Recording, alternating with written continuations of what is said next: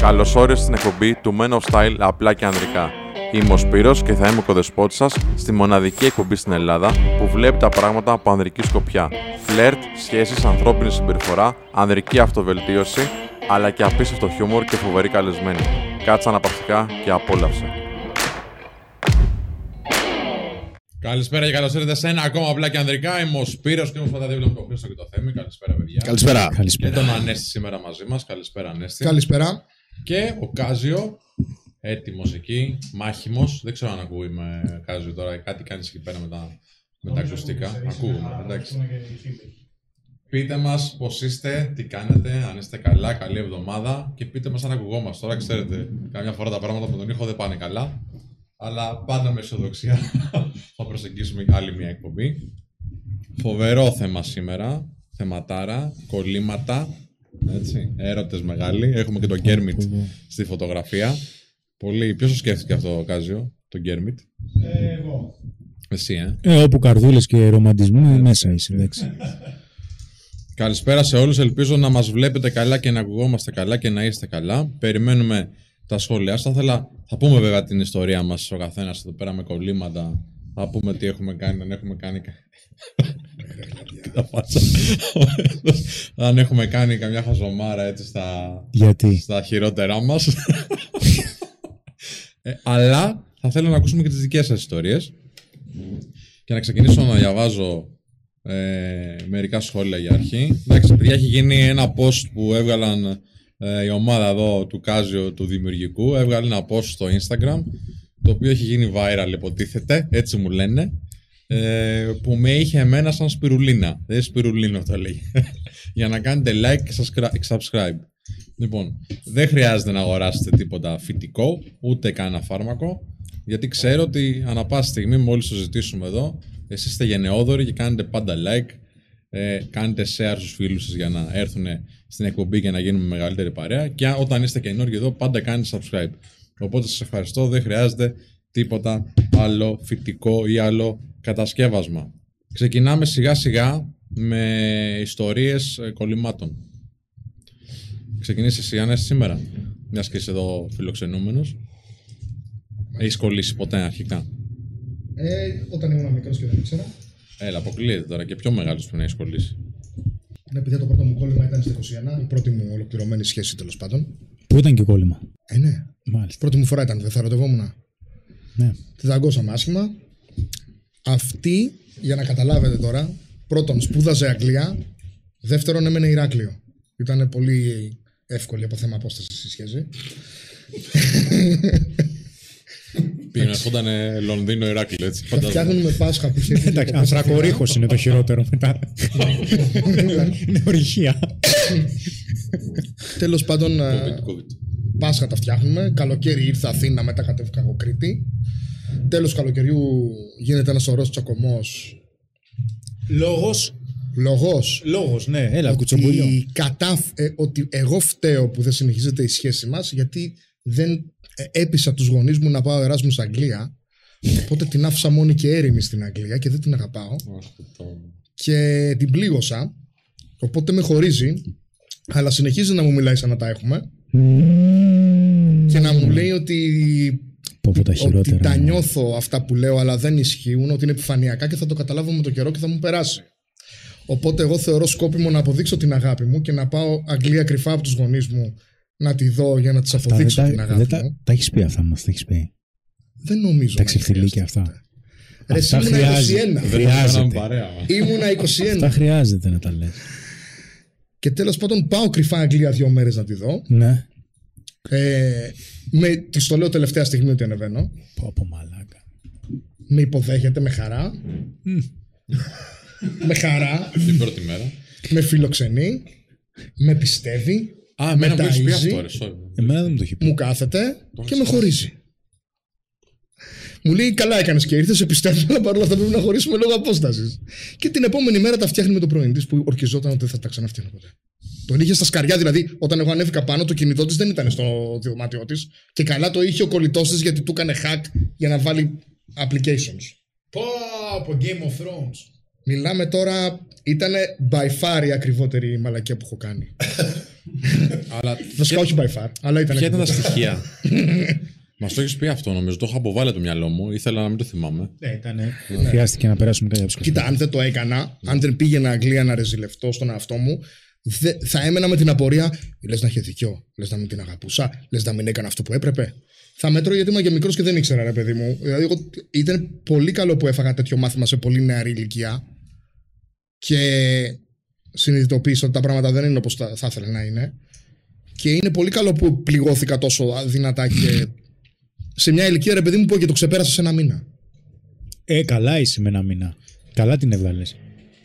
Ναι, σε ένα μήνα το ξεπέρασα. Το, εκείνο το βράδυ σκατά, μιλάμε. Τώρα ήταν καλοκαίρι, ήμουνα πορτοράφτη, εξοχικό πορτοράφτη, το ξέρετε, σε μια παραλία και κάναμε beach party τρεις παρέες και ήταν μια κοπέλα στη, σε μια από τις τρεις παρέες που κοιταζόμασταν δύο καλοκαίρια σαν τα βλαμμένα και δεν μίλαγε κανένας. Εντάξει. Ήμουνα. Το, ναι, το eye πολύ contact σε καλός. άλλο level. Πρέπει να γίνεις πολύ καλό στην οπτική επαφή όμως. Ήμουνα πολύ καλός στη φέρτη με τα μάτια. ναι. δύο χρόνια εξάσκηση. Ναι, με είχε ερωτευτεί με τα μάτια. και ήμουνα χάλια, απορριγόρητο ρε παιδί μου, είχα γυρίσει από Αγγλία. Και έρχεται η κοπέλα και μου κάνει: Σε βλέπω τόση ώρα να στεναχωριέσαι και ήρθα να σου μιλήσω. Της λέω, «Καλό- της λέω καλά, έκανες φύγε.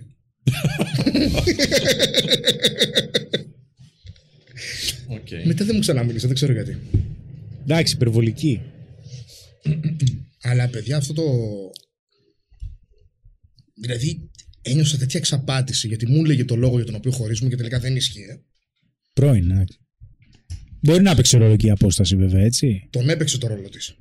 Τον έπαιξε. Τον έπαιξε. ναι. Αλλά κορίτσι μου, πες μου ότι ό,τι, πες μου ότι ό,τι και να γίνει δεν θα τα βρούμε. Τι με, τι με κάνεις και έρχομαι πάνω. Εντάξει. Αφού δεν πήγες για να της κάνεις έκπληξη.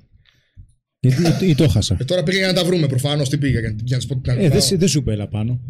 Δεν πήγες να τα βρείτε. Ε, τι, μου, τι λες τότε; Όχι, αλλά μου έλεγε ότι φτε, χωρίζουμε γιατί δεν με αγαπάς. Μου- Δεν μου λέει χωρίζουμε λόγω απόστασης. Οκ. Δεν ανέφερε την μαλάκα. απόσταση. Όταν χρειάστηκε όμως. Και μετά μου 'στειλε και ένα ωραίο email τρισέλιδο. Πόσο κορόιδο είμαι και τα έχω βρει με τον πρώην μου. Στο είπα αυτή. Ναι. Κάτσε τρεις Σου είπα. τι σου λέει, Κάτσε, δηλαδή. μάνα. Ναι, όχι. Πόσο κορόιδο και ζώο είμαι. Όχι. Α. που πίσω- Αυτή. Ναι. Ένα email τ- δισέλιδο ή τρισέλιδο που με έβριζε με όποιο τρόπο μπορείς να φανταστείς και ξέρεις κάτι, τα έχω βρει και με τον πρώην μου. Γιατί να Γιατί σε σε βρίζει έβριζε, ρε; όμω, δεν καταλαβαίνω. Έτσι. Γιατί τόλμησα, αφού χωρίσαμε, να κόψω επαφή γιατί πληγωνόμουν. Και μου λέγε Βρανέστη, γιατί δεν μιλάμε. Της έλεγα τι να πούμε. Έγιναν τα πράγματα όπως έγιναν. Μου λέει εντάξει, μην νομίζετε εγώ δεν προσπάθησα. Τι δεν προσπάθησες, με χώρισες εσύ. λέω. Εγώ νόμιζα. Έτσι είσαι, πάρε το email. Στο έστειλε την άλλη μέρα, ρε παιδάκι μου. Τι Όχι, που μετά έφυγες από- από το Λονδίνο την Κυριακή, στο έστειλε Τρίτη έτσι όπως το είπες. Μετά από κάνα δίμηνο, αφού εγώ είχα κόψει επικοινωνία γιατί δεν ήθελε να είμαστε μαζί. Δεν τα βρήκε με τον πρώην μετά. Ναι, αλλά ήθελε να μιλάμε. Εντάξει, Δεν μου το έλεγε ότι είσαι- τα βρήκανε και δεν ήξερα να μου μιλάει. Είσαι καλός φίλος. Ναι, ήταν καλή παρέα. ωραίος. Παρόμοια εμπειρία λέει ο Νίκος Μπότζ με ανέστη. Είχα μαύρα χάλια για έξι μήνες εδώ φίλο. Η Γιώτα λέει κάτι θα έκανες, λέει δεν γίνεται. Όχο. Ναι, δεν της μίλαγα. Ήθελε και την πιταλόκτηρη και το σκύλο χορτάτο. Όπω μαλάκα, φούντοσα με αυτό που λες τώρα. Κάτσε. Φούντοσα. Παιδιά, το έχω αποβάλει. Φανταστείτε ότι το 2014 με βρήκε Facebook. Και με έκανε φίλο.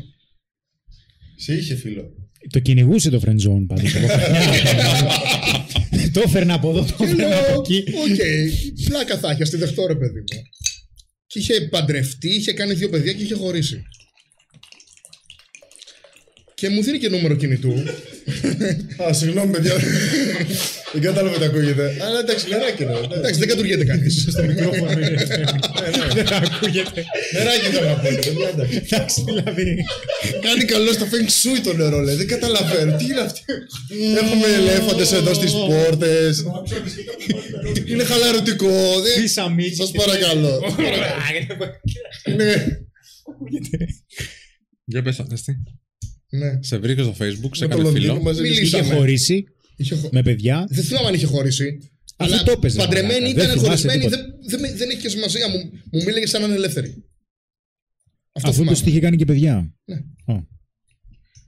Και τέλος πάντων ε, μου δίνει κινητό. Μιλάμε. Και μου λέει: Το παίζεις πολύ άνετος. Μου λέει και με ενοχλεί.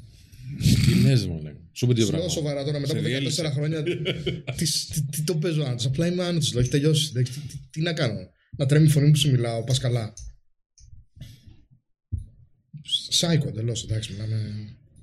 Εντάξει, γελάει ο κόσμος εδώ με το Θέμη. με το νερό εννοώ. το Θέμη. Νόμιζα, λέει. ο- Συμβαδίζει και με το Λονδίνο, ρε παιδάκι. που Ναι, λέει ναι, ναι. βροχούλα. Να βάλω στο κλίμα. Λέει εδώ ο φίλος ο, ο Άγγελος Αγκούρας, λέει: Νόμιζα κάποιος δεν κρατιόταν και έφυγε με το μικρόφωνο τουαλέτα.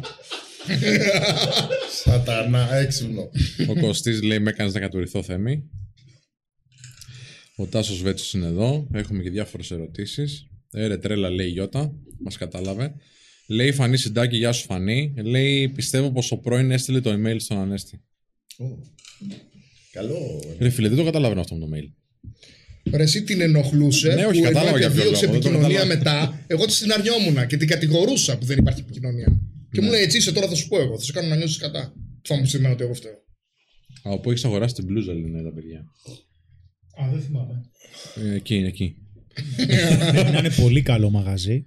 Destroy, Α, λέει. ε, παιδιά, ε, Ερμού, από ένα μαγαζί στην Ερμού. Μην πούμε ονόματα τώρα, γιατί τώρα πια που είμαστε τεράστιο κανάλι, δεν μπορούμε να διαφημίζουμε έτσι απλά μπράντες.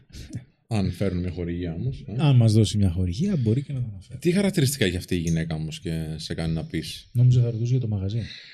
Τη άρεσε. Τι χαρακτηριστικά για το μαγαζί. ναι, είχα. Που, πολύ που για- κόλλησες, ρε παιδί μου, τι σε έκανε να κολλήσει. Α, ε, της άρεσα. Της άρεσα και μου είπε ναι.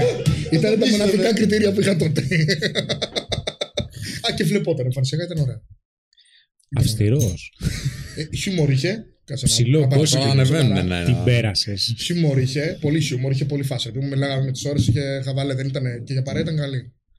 Ε, στο σεξ τα βρίσκαμε, αλλά δεν είχα και προηγούμενη εμπειρία να κρίνω. Ναι. Ένιωθα ευτυχισμένος και μόνο που μου είπε ναι, θε- σε θέλω, ξέρω εγώ. Εντάξει, περπα... θα θυμάμαι ακόμα, παιδιά, περπατούσα στο δρόμο στην Αθήνα. Ήταν καλοκαίρι και οι κοπέλες γίνονται πολύ ελαφριά. και παρατηρούσα στο δρόμο μόνο αυτές που τις έμοιαζαν. Τι λες, μόνο. Δεν το έχω ξαναπάθει αυτό στη ζωή μου και δεν θα το ξαναπάθω ποτέ. Και μία φορά είχα πάρει από πίσω μια κοπέλα 500 μέτρα για να σιγουρευτώ ότι δεν είναι αυτή. Τη μοιάζαν πολλές. Αθώο. Όχι. Καλό αυτό. Ήταν αθώο αυτό που είχα νιώσει. Εντάξει. Ήταν αθώο. Γιατί δεν είχα Εντάξει, πληγωθεί ποτέ, ήθελες ρε παιδί μου, βοήθεια. ήτανε- Ήθελες men of style. Ήθελα, αλλά δεν υπήρχε τότε. Δεν υπήρχε. Πω, πω, μα. Εντάξει, γι' αυτό και δημιουργήθηκε έτσι. Γι' αυτό ναι. Ο Να, λέει ο καλά, Χόλιβερ, καλά. ο άλλος λέει χώρισε την κοπέλα μια μέρα πριν το γάμο με email. Δυνατό. Αυτά τα email. Τι δυνατά. Ρε φίλε, εγώ δεν τα πιστεύω αυτά. Όχι ότι ο φίλος εδώ μπορεί να το λέει αλήθεια, να το έχει με ακούσει. Δεν πιστεύω ότι γίνουν αυτά που διαβάζουμε στα άρθρα.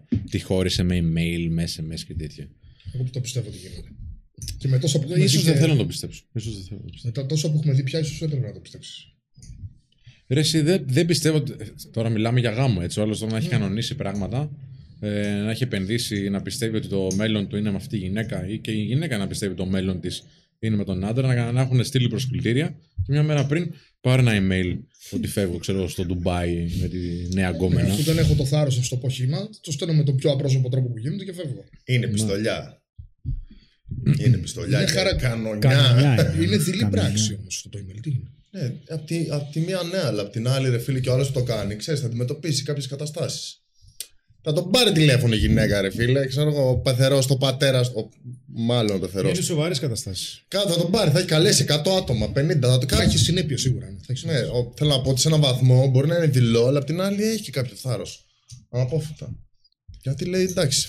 Φαντάζομαι τώρα, δεν το δικαιολογώ. Προφανώς δεν θα σήκω στο κινητό του για τους επόμενους τρεις μήνες, έτσι, σε κανέναν. Ναι. Σε έχει πιάσει ποτέ να τη σκέφτεσαι; Να σου λείπει, ξέρω. Η κοπέλα αυτή. Ναι. Όχι. Μετά, από, πιο μετά, λίγο ε, σύντομα, κοντά μάλλον χρονικά. Για τον πρώτο χρόνο μόνο. Ναι, στο- Α, ξεσκίστηκε. Καμιά φορά να τη σκέφτομαι, όχι κάθε μέρα. Μια φορά το μήνα, το δίμηνο. Να μου έρθει στο μυαλό. Το, το, το διαπραγματεύεσαι τώρα. που πήγε- όχι, πήγε ρε, ένα έτσι είναι. χρόνο. Σιγά τώρα, τι να κρύψω. Τα χειρότερα θα σου πω. Αλλά δεν έχω πρόβλημα. Αλλά ε, το χειρότερο κόλλημα ήταν με τις επόμενες δύο που δάκωσα τη Λαμαρίνα. Με Έχεις κι άλλες. Είναι και- Συνολικά ήταν τρει, ναι. Έλα, ξεφτυλίσου. Πες τα όλα. Τις δύο θα αναφέρω ζωντανά, την τρίτη δεν την αναφέρω. Έτσι, τόσο Την, ακόμα ε, πονάει. μάλλον. τη ζήσατε. Φαντάσου. λίγο. Ναι, ναι, την ζήσαμε. Τη ζήσατε. Με, με, σφίχτηκε η καρδιά μου. Μόλις Ξέρεις για ποια λέω, είπες. Ξέρω, γιατί, ναι. ναι. Γι' αυτό σφίχτηκε η Δεν θα καρδιά την μου. αναφέρω, δεν χρειάζεται. Παναγία. Για πες, γιατί, γιατί κόλλησε με τις άλλες; Ενώ είχε- ήταν πιο μετά στην ηλικία, Καλά. δηλαδή είχες ξέρει μερικά πράγματα. Καλά, η τρίτη ήταν ε, εντάξει, πιο. Καλά, και η τρίτη, ας πούμε ότι. Άστο. Εντάξει. Το ζήσα από μέσα. Ναι, από ένα σημείο και μετά. Εντάξει. Καλά, εντάξει. παιδιά, το βάλτε αναλύσω ουίσκι. αυτό. Βάλτε ουίσκι τώρα, τα λένε εδώ και οι φίλοι. Βόδκα και αλάτι στην πληγή για να γουστάρω. Ω, μαλάκα. Εξομολόγηση Ακόμα δεν ανέστη. Τι λες, ρε μαλάκα. Ακόμα, την έχω μπλοκάρει από Viber, κινητό, WhatsApp παντού και παίρνει με απόκριση μια φορά το μήνα, μια φορά το δίμηνο. Α, Έχει κολλήσει και αυτή. Εγώ πια δεν, δεν θέλω να τους μιλήσω. Μόνο που μου μιλάει και Σίγουρα. λέει Γεια σου, είμαι η τάδε. Γιατί κόλλησε λίγο η γλώσσα σου. Όχι. εδώ. Εντάξει, Τέλος, περάσει. τέλος. Έχω να τη συναντήσω πάνω από χρόνο. πάνω από 1,5 χρόνο. Ρε ψεύτη, Ναι, δεν που μας και που τη συναντούσα. Αλήθεια, ρε παπατζή. Που και που τη συναντούσα. Ρε παγανιστή Βασικά, ερώτηση. μάντεψε πια μου έφερε το γάτο. Αλήθεια. Καλό, το χειμώνα του 17. Εντάξει, τότε ήταν τρεις μήνες είχαμε χωρίσει. Και σου έφερε γάτο. Για Τον ποιο τάκι λόγο; τον είχες τόσο καιρό. Τον τάκι τον είχα από Δεκέμβριο του 17 και μου τον είχε φέρει αυτή. Παιδιά, λέω αυτή για να μην πω όνομα, δεν το λέω υποτιμητικά. Ναι, εντάξει. Αλλά το γάτο μου τον είχε φέρει, ναι. Πω, πω. Κρίμα το δάτι. Τώρα προσπαθώ Εσύ να και τα το βάλω δέχτηκες; χρονικά κάτω για να, για να υπολογίσω το μέγεθος της ξεφτύλας σου. Γι' αυτό τα βάζω τώρα κάτω και δεν, δεν μου βγαίνουν τα νούμερα καλά. Δεν θα βγει. Τα είχαμε βρει Μάρτι του 16. Τα παπατζηλίκια σου δεν μου τα έχεις πει. Αποκλείεται να μου τα Ε, έχεις Και τι να στα αναλύσω. Τι να με να με αναλύσεις. κράζεις. Ακριβώς να. Γιατί ήξερες. Ότι θα βγάζα. Γι' γι' αυτό έχω βγάλει ακμή τόσες φορές.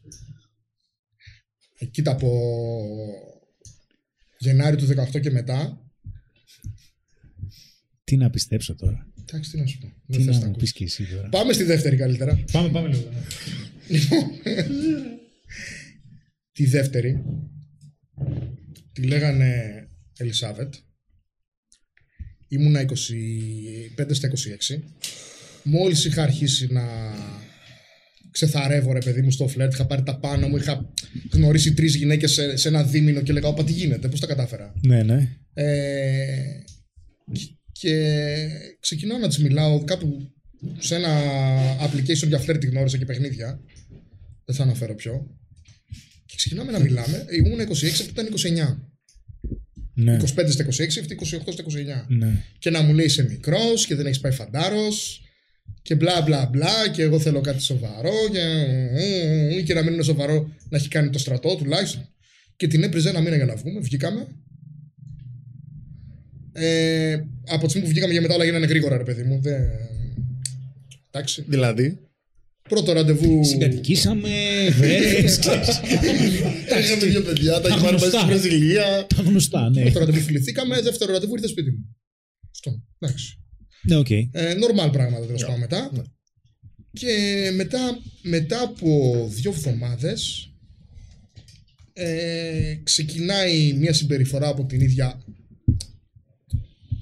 ε, να την πω υπερβολική. Ήτανε, τέλος πάντων, έχω Πάει γράψει ένα άρθρο στο Men of Style, αν δεν ξέρετε το Men of Style, ε, γυναίκες δηλητήριο. Και μιλάω για ψυχοτικές συμπεριφορές και Ναι, ναι. ναι, και περιγράφω την πρώην μου αυτή. Ε, δηλαδή, όποτε ήμασταν καλά, έψαχνε κάτι να βρει που την ενοχλεί στη σχέση μας και δεν της αρέσει για να τσακωθούμε. Και αυτό γινόταν κάθε εβδομάδα. Ρε παιδί μου, θα υπήρχαν ένα-δύο μικροτσακωμοί και ένας βαρβάτος τσακωμός κάθε εβδομάδα. Αυτό ήταν η ρουτίνα. Και η ρουτίνα κράτησε 9 μήνες ακριβώς στην επέτειο των 9 μηνών που γέννησε η σχέση μας, χωρίζαμε. Ήτανε, μιλάμε, δηλαδή χώρισα και ενώ την, την ήθελα, γυρνάει ο πατέρας μου, με βλέπει, δεν ξέρω ότι έχω χωρίσει και μου λέει: Ηρέμησε το πρόσωπό σου, τι έγινε. Και μου πήρε 1,5 χρόνο να την ξεπεράσω ενώ γνώριζα άλλες. Γιατί στον διάμεσο ξαναμιλήσαμε δύο φορές. Τα βρήκαμε. Και, σε, και μου φαινόταν ότι έχει αλλάξει και τι γαμάτι που είναι ξαφνικά η Ελισάβετ. Και έκανε πάλι τα ίδια και τη χώρισα πολύ ήρεμα αυτή τη φορά. Δεν είχα θέμα. Δεν, δεν καθόμουν να τα φάω πάλι. Και μου έστειλε και αυτή αίτημα φιλίας Σε κυνηγάει. τον Απρίλη του 17, παιδιά. Ενώ χωρίσαμε το 2006. Ω. Και τη βλέπω, λέω αυτή είναι. Οκ. Δεν έχει αλλάξει και πολύ. Πω, πω. Ε, είχε, είχε μείνει ίδια, μαλάκα. με- Δέκα χρόνια είχαν περάσει, είχαν, είναι αισθητικός, ήταν προσέχει τον εαυτό της και ήταν σαν να μην πέρασε μια μέρα σχεδόν που λέμε. Είχε μείνει ίδια εμφανισιακά. Και λέω, ξέρεις τι έγινε, της λέω, τι φάση. Και μου λέει, μιλ- είχαμε συναντηθεί πριν ε, μια-δυο μέρες τρεις φίλες σε ένα σπίτι και μιλάγαμε για πρώην και σε θυμήθηκα και σε ψάξα. Ελπίζω να μην σε πειράζει, να μην ενοχλώ, μπλα μπλα. Λέω, εντάξει, δεν ενοχλείς. Και. Επειδή καταλαβαίνω. τι, Τίποτα, εντάξει. είχαμε μια ωραία συνάντηση. Ναι. Ε, με ρώτησε με τι ασχολείσαι εσύ τώρα; Παιδιά δεν πίστευε με τίποτα τι εταιρεία έχουμε ανοίξει. Τι να πιστέψει. Με τίποτα. Εδώ το πιστεύουμε εμείς. Αφού φαντάζομαι ότι καταρχάς μου ασκούσε τρελή ψυχολογική πίεση όσο ήμασταν μαζί και προσπαθούσε πάρα πολύ να με χειραγωγεί συνέχεια και μου λέγε σε φάση επειδή είμαι και φοιτητής και δεν έχω δουλειά, θέλει και γκόμενα ο κόλλο σου. Μου λέγε. Το, σου είπα κάτι πολύ ήπιο τώρα, έτσι. Αυτό μου το λέει στο χαβαλέ. Στο χαβαλέ μου το λέει αυτό. Και έτσι εξηγώ και μου λέει, το είχα δει στις ειδήσεις. Τέλος πάντων, α, Ε, άρα από εκεί σε έψαξε τώρα. Δεν, το, δεν, δεν πήγε σε μια παρέα φίλων και απλά της ήρθε να μιλήσουν για πρώην. δεν με είχε πετύχει. Δεν με είδε. Ήταν στο Α. Τσικολά που είχα εμφανιστεί με τον Χριστό, Ναι. αλλά εμένα δεν με είδε. Ναι. Δεν σε Το- πρόσεξε. όπως το πρόσεξε- Επειδή μου το είχε ανοιχτό και έπαιζε, δεν, δεν, δεν πρόσεχε, δεν κοιτάζε. Και της είχε μείνει απλά το σχολείο φλερετ. Ναι, κάναμε σεξ. Εντάξει, δεν χρειάζεται να Οκ. το πει. Προφανώς. Εντάξει, ρε φίλε. ε, το θυμόμουν πολύ καλύτερο από ό,τι ήταν τελικά. Δεν Άρα ξέρω. δεν είναι ευνίδια. Μπορεί να φταίει και το, και το συνέστημα που δεν υπήρχε πια. Ε, και παιδιά τη πήρε λίγες ώρες να βγάλει την ίδια συμπεριφορά. Όχι μέρες. Λίγες ώρες. Είναι το σαν να μην τι πέρασε την μια μέρα που είναι το ενοχλούσε; τραγούδι. Ε, Τι δεν ενοχλούσε; ούτε που θυμάμαι γιατί. Ε, ο εαυτό της. Μμ. Τίποτα. Ε, αυτή- ναι, δηλαδή, στη- στο πρώτο μας εντός εισαγωγικών ραντεβού που ξανά μετά από τόσο καιρό, άρχισε να μου λέει για το πώς έχασε τη μητέρα της, έχασε τον πατέρα της και εγώ στεναχωρήθηκα, ρε παιδί μου, οκ. Γιατί ήταν πολύ νέα για να χάσει τους γονείς της 40 χρονών. Ε, και ότι πήρε και ένα σκυλάκι και της έφυγε βγει η μητρική της πλευρά και τρέχα γύρευε. Και λέω, εντάξει, μπορεί και να ωρίμασε. Μεγάλωσε. Μιλάμε. Μου 'στειλε ένα κατεβατό στο Viber και έβριζε. έτσι. Άντε πάλι. Τουλάχιστον να σου στείλε mail. Δεν μου στείλε mail και δεν ανέφερε πρώην. Σε βρίζουν όλες όμως. Πα- Ναι, είναι Όχι λίγο. όλε. Μόνο αυτές που δεν με βρίζουν. Ένα δέκα λέει δίνω pub. να, να μπει το γκολ. Ένας αστείο λέξη. λοιπόν, ανέσει χατρί κυρίε και κύριοι, λέει ο Κουραμπιέδες. Τα like δεν βλέπω, λέει ο Pagpit. Ο Μάνος Αυρίδη λέει: Τίμασε και καφεδάκι για να απολαύσουν την ωραία παρέα του Men of Star. Καλώ ήρθατε όλοι. Καλώς ήρθατε, παιδιά. Λάθος. Λοιπόν, λέει εδώ. Βασικά, είναι μια ερώτηση που λένε εδώ οι φίλοι, αν πρέπει ας πούμε να, ένας άντρας να κολλάει. Πιστεύεις έχει βοηθήσει καθόλου στη μετέπειτα πορεία σου; Το ότι ξέρεις κάποια στιγμή κόλλησες. Ναι. Γιατί; Με βοήθησε καταρχά να καταλάβω κάτι πάρα πολύ σημαντικό.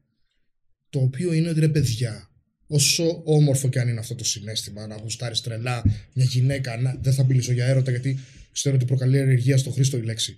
Ε, παρακαλώ. Ε, είναι φοβερό να νιώθεις αυτή τη συναισθηματική σύνδεση, να είναι ωραίο το κρεβάτι, να είναι γαμάτη η επικοινωνία. Αλλά πραγματικά, ρε φίλε, πιστεύεις ότι όλη η διαδρομή μέχρι το τέλος της ζωής σου θα είναι. «Ουί!» Δεν γίνεται. Δεν το αντέχει και το νευρικό μας σύστημα να είναι ορμόνος στο κόκκινο για πάντα. Κάποια στιγμή θα τελειώσει και θα τελειώσει άσχημα. Οπότε Δεν έρχονται άλλα μην το συναισθήματα κάνετε. μετά. Ορίστε. δεν έρχονται άλλα συναισθήματα μετά. Καλά, δεν μπορείς να τους πεις τώρα να μην ερωτευτούν. Εντάξει, Ναι, θα το ζήσουν. αστείο είναι αυτό προφανώς. Εννοείται. Λες και είναι στο χέρι σου το αν θα ερωτευτείς Για πες. περισσότερες φορές. Ε, Μέχρι κάποιο σημείο είναι. Μέχρι κάποιο σημείο βέβαια είναι. Ναι. Αλλά όπως η έλξη δεν είναι συνειδητή επιλογή, μερικές φορές μπορεί να ξεφύγει και το, το περαιτέρω. Ειδικά άμα σου λείπει η εμπειρία ή κάποιες γνώσεις. Από εκεί και πέρα, ναι, σε μια ιδανική κατάσταση αυτό το δυνατό συναίσθημα θα γίνει αγάπη. Και οκ, θα πέσει εννοείται η ένταση, αλλά θα μείνουν άλλα πράγματα και θα συνεχίσετε μαζί. Αλλά στην πιο συνηθισμένη κατάσταση, κάθε σχέση έχει αρχή, μέση και τέλος. Οκ. Συμφωνείς, Χρήστο. Γιατί λένε εδώ θα βγάλεις καπνού τώρα σε λίγο. ε, ενώ είναι, είσαι πολύ ευαίσθητος κατά βάθος. δεν ξέρω γιατί έχει περάσει. Έχει περάσει αυτό το μήνυμα στον κόσμο. Ότι... Αυτή η εικόνα. Ε, Έχεις κολλήσει εσύ. ναι, φυσικά πάρα πολλές φορές και στα καλά μου και με εμπειρίες έχω κολλήσει. Ωραία, σε ρεζιληθεί και κανένας άλλος. Δεν μου βγήκε ποτέ σε καλό. Ποτέ. Δεν υπάρχει προσωπική εμπειρία στην οποία έχω χάσει τον αυτοέλεγχο και να έχω βγει κερδισμένος. Αυτό είναι το σημαντικότερο μάθημα που πήρα. Αλλά αυτό είναι η προσωπική μου άποψη, δεν είναι η επιστημονική άποψη. Όχι, είναι εμπειρικό καθαρά. Έτσι. Ναι. Και εμπειρικά και εμένα έτσι μου Άλλο φαίνεται. το ένα, άλλο το άλλο. Δεν νομίζω δηλαδή ότι ε, μπορείς να ενθουσιαστείς, μπορείς να έχεις αυτή την ανυπομονησία να δεις το άλλο άτομο, αλλά υπάρχει πρόβλημα όταν αυτό το άτομο είναι επίκεντρο στη ζωή σου. Γιατί σημαίνει ότι κάτι άλλο λείπει. Κάτι άλλο δεν σου προσφέρει τον ίδιο ενθουσιασμό και μπορεί να είναι τζόκερ και να πεις ναι, οκ, είμαι τυχερός που γνώρισα κάτι τέτοιο, αλλά ε, τι είναι αυτό που λείπει από τη ζωή σου και το καλύπτει η συγκεκριμένη, ο συγκεκ- το συγκεκριμένο άτομο; Παιδιά, Ξέρεις τι, ναι. μια φορά που κόλλησα εγώ, πάντως, δεν, μου, δεν ένιωθα ότι μου λείπε κάτι. Τουλάχιστον συνειδητά, να ξέρω δηλαδή ότι κάτι δεν πάει καλά στα επαγγελματικά μου και ε, αυτή η γυναίκα που ήρθε τώρα στη ζωή μου ε, μου καλύπτει αυτό το κενό με την έννοια ότι τα συναισθήματα είναι πολύ έντονα, άρα δεν σκέφτομαι τα επαγγελματικά. Ή ξέρω εγώ, ήταν, θεωρώ ότι ήταν όλα τα πράγματα στη ζωή μου σε ένα καλό επίπεδο. Ίσως όμως δεν το έχω εξετάσει και πιο ε, υποσυνείδητα. Κάποια πράγματα ας πούμε, που έχει να κάνει με τη σύνδεση ή με το πώς ε, σε αποδέχονται οι άλλοι. Ναι. Ε, Έχει να κάνει και σε τι επίπεδο βρίσκεσαι από θέμα εμπειριών. Που Ναι. το έχουμε συζητήσει και μαζί. Πιστεύω ότι η, η αρχή των πάντων, η ουσία της ζωής, είναι τα κριτήρια. Δηλαδή, αποκαλύπτεται ο πραγματικός σου εαυτός όταν μπορείς να έχεις, μπορείς να υποκύψεις σε όποιο πειρασμό θέλεις, χωρίς συνέπειες. Τότε καταλαβαίνεις τι εστί ζωή. Ξέρω όμως εμένα αυτό. Φυσικά. Όχι, αν μπορείς συνέχεια να υποκύπτει οποιοδήποτε πειρασμό χωρίς συνέπειες. Αυτό εννοώ, δεν ξέρω αν συμβαίνει. Βραχυπρόθεσμα. Το Για να, στο, ξεπερνάει για να στο μαζέψω. Η δύναμη την ηθική σου. Έτσι. Δεν κατάλαβα. Τότε ξεπερνάει η δύναμη την ηθική σου αν συνέχεια υποκύπτεις τι απολαύσεις χωρίς να έχει αυτό. Υπάρχει, υπάρχει περίπτωση να είσαι μέσα σε ένα περιβάλλον στο οποίο ορίζεις εσύ την ηθική. Γιατί η ηθική είναι κανόνας. Καλά, που ναι. το συζητάγαμε έτσι. Και τότε καλή τύχη πάλι. Αλλά ναι, αν δεν έχεις επιλογές ή αν είσαι απελπισμένος, ε, τότε δεν μπορείς να ξέρεις αν πραγματικά σου ταιριάζει το άλλο άτομο.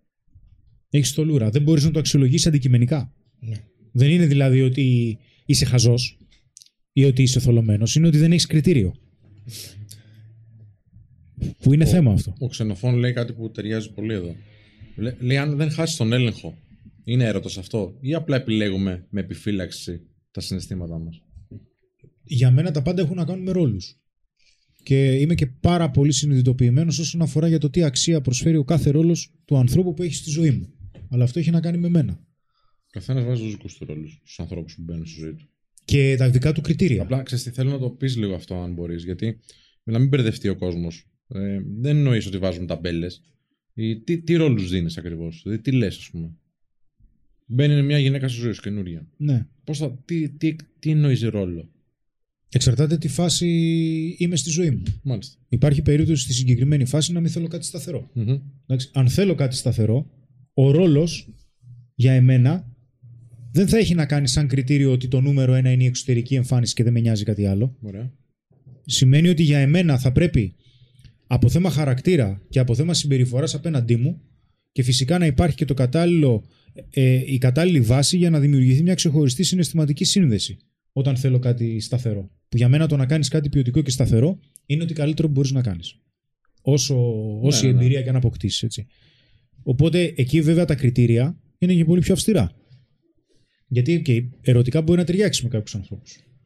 Αλλά το να μπορείς να ταιριάξεις σε κάποιες απόψεις, να μπορείς να ταιριάξεις σε μια καθημερινότητα είναι πολύ πιο δύσκολο. Γιατί όταν θέλω έναν άνθρωπο, ο οποίος θέλω ο συγκεκριμένος άνθρωπος να μπει στη ζωή μου και να γίνει δικός μου άνθρωπος, από τους βασικότερους ρόλους που θα έχει θα είναι να με στηρίξει σε κάποιες δύσκολες καταστάσεις όταν μπορώ να στηρίξω τον εαυτό μου. Γιατί κακά τα ψέματα έρχονται οι στιγμές οι οποίες αισθανόμαστε σε οποιοδήποτε επίπεδο κι αν είσαι, αισθάνεσαι ανασφάλεια. και θέλεις να μιλήσεις με κάποιον άνθρωπο να σου πει, φίλε, ξέρεις. Ναι. Γιατί πολλές φορές έχω ανασφάλεια και θα μιλήσω και στον Ανέστη. Θα Ναι, μιλήσω ναι, και ναι, σε για σένα. οτιδήποτε καινούριο μπορεί. Εντάξει, για τη δουλειά. Και στη, και στη σχέση μου θα μιλήσω. Όταν, όταν είμαι προβληματισμένος και δεν ξέρω τι να κάνω. Εκείνη τη στιγμή έχει να κάνει με κάτι διαφορετικό. Ότι θέλεις έναν άνθρωπο να σε στηρίξει και να πεις ότι ξέρεις τι. Ναι, οκ. Για μένα, ας πούμε, ε, είναι πολύ σημαντικό κριτήριο η αξιοπιστία. Πολύ σημαντικό κριτήριο. Άμα δω δηλαδή ότι ο άλλος ή η άλλη δεν είναι αξιόπιστος, πφ, άντε γεια. Άσε που έχει να κάνει και με το πώς επικοινωνείτε, πόσο εύκολα επικοινωνείτε, πόσο εύκολα διασκεδάζετε, πόσο καλά περνάτε, τι κοινά ενδιαφέροντα έχετε. Αλλά είναι πολλά. Στο τέλος της ημέρας είναι τι αξία προσφέρεις και τι αξία σου προσφέρει ο άλλος, έτσι. Γιατί πολλές φορές ερωτευόμαστε και γιατί το λέω αυτό. Γιατί μπορεί κάτι να, κάποιοι να κλωτσίσουν, αλλά ναι, οι σχέσεις είναι μια ανταλλαγή. Εντάξει, είναι ανταλλαγή αξίας. Μπορεί να προσφέρω μεγαλύτερη αξία και να θέλω λιγότερη αξία από τον άλλο. Δεν με πειράζει. Αλλά αυτή η αξία η λίγη που μου προσφέρει για εμένα να είναι υπεραρκετή. Αλλά βλέπω σε πάρα πολλούς πελάτες που έρχονται και, αναλαμβα... και αναλαμβάνω, η αξία που προσφέρουν είναι τεράστια, η αξία που τους προσφέρει η γυναίκα είναι μηδενική και τι θέλουν. Και τους λέμε γιατί τι θες; Αφού δεν σου προσφέρει καμιά ουσιαστική αξία, δεν σε κάνει να περνάς καλά πρώτα απ' όλα. Σου φέρνει πρόβλημα. Ναι, ναι. Άμα σου φέρνει πρόβλημα, τότε για ποιο λόγο την. Ποιος είναι ο ρόλος της; Δεν μιλάω για ρόλους φίλων αυτή τη στιγμή, έτσι, μην παρεξηγηθούμε. Πάμε σε, μην πάμε σε άλλη συζήτηση. Η Ελένη Σιμεωνίδη, δικιά μας εδώ, η coach, λέει κοινωνιολογικά, είναι κοινωνιολόγος, παιδιά, η Ελένη. Ο κάθε ρόλος έχει διαφορετικές υποχρεώσεις, προσδοκίες, απαιτήσεις, δικαιώματα κτλ. Και αυτά σχετίζονται και με την κοινωνική θέση. Μάλιστα. Ναι. Εντάξει, τώρα εδώ υπάρχουν πολλοί φίλοι που λένε άσε τις αναλύσεις και ξεφτυλίσου. Πες για κανένα κόλλημα τώρα. Ε, αλλά και μια, σε μια σοβαρή νότα, πιο σοβαρή νότα, λένε οι φίλοι εδώ, αν ε, είναι καλό να έχει κακές σχέσεις ένας άντρας στη ζωή του. Να έχει στην ιστορία του. Μα ένας άντρας δεν γίνεται να έχει μόνο καλές σχέσεις. Ναι, το θέμα είναι αν του προσφέρει. Ε, του προσφέρει πληγή, του Ναι. προσφέρει ισοσοφία, να πούμε. Αλλά εν τέλει, αν είχε μόνο καλές σχέσεις, Μμ. μήπως θα ήταν καλύτερα. Θα ήταν πιο ευτυχισμένος. δεν γίνεται να έχει Δεν μόνο γίνεται. καλές σχέσεις. Ναι. Εντάξει, γιατί είναι σαν να λέμε Στατιστικά δεν, δεν παίζει. γίνεται να έχεις μόνο επιτυχίες όταν θες να καταφέρεις κάτι. Αλλά αυτό που λέω πάντα στους πελάτες μου, γιατί πολλοί άνθρωποι με ρωτάνε γιατί είναι ψαγμένοι να είναι καλά. Ε, πολλοί με βλέπουν κιόλα Κώστα. Τα φιλιά μου, χαιρετίσματα. Πολλοί με βλέπουν, λέει Κώστα. είναι ο- Έχω 70 Κωνσταντίνους έχω. πολλούς. Αλλά εντάξει τώρα.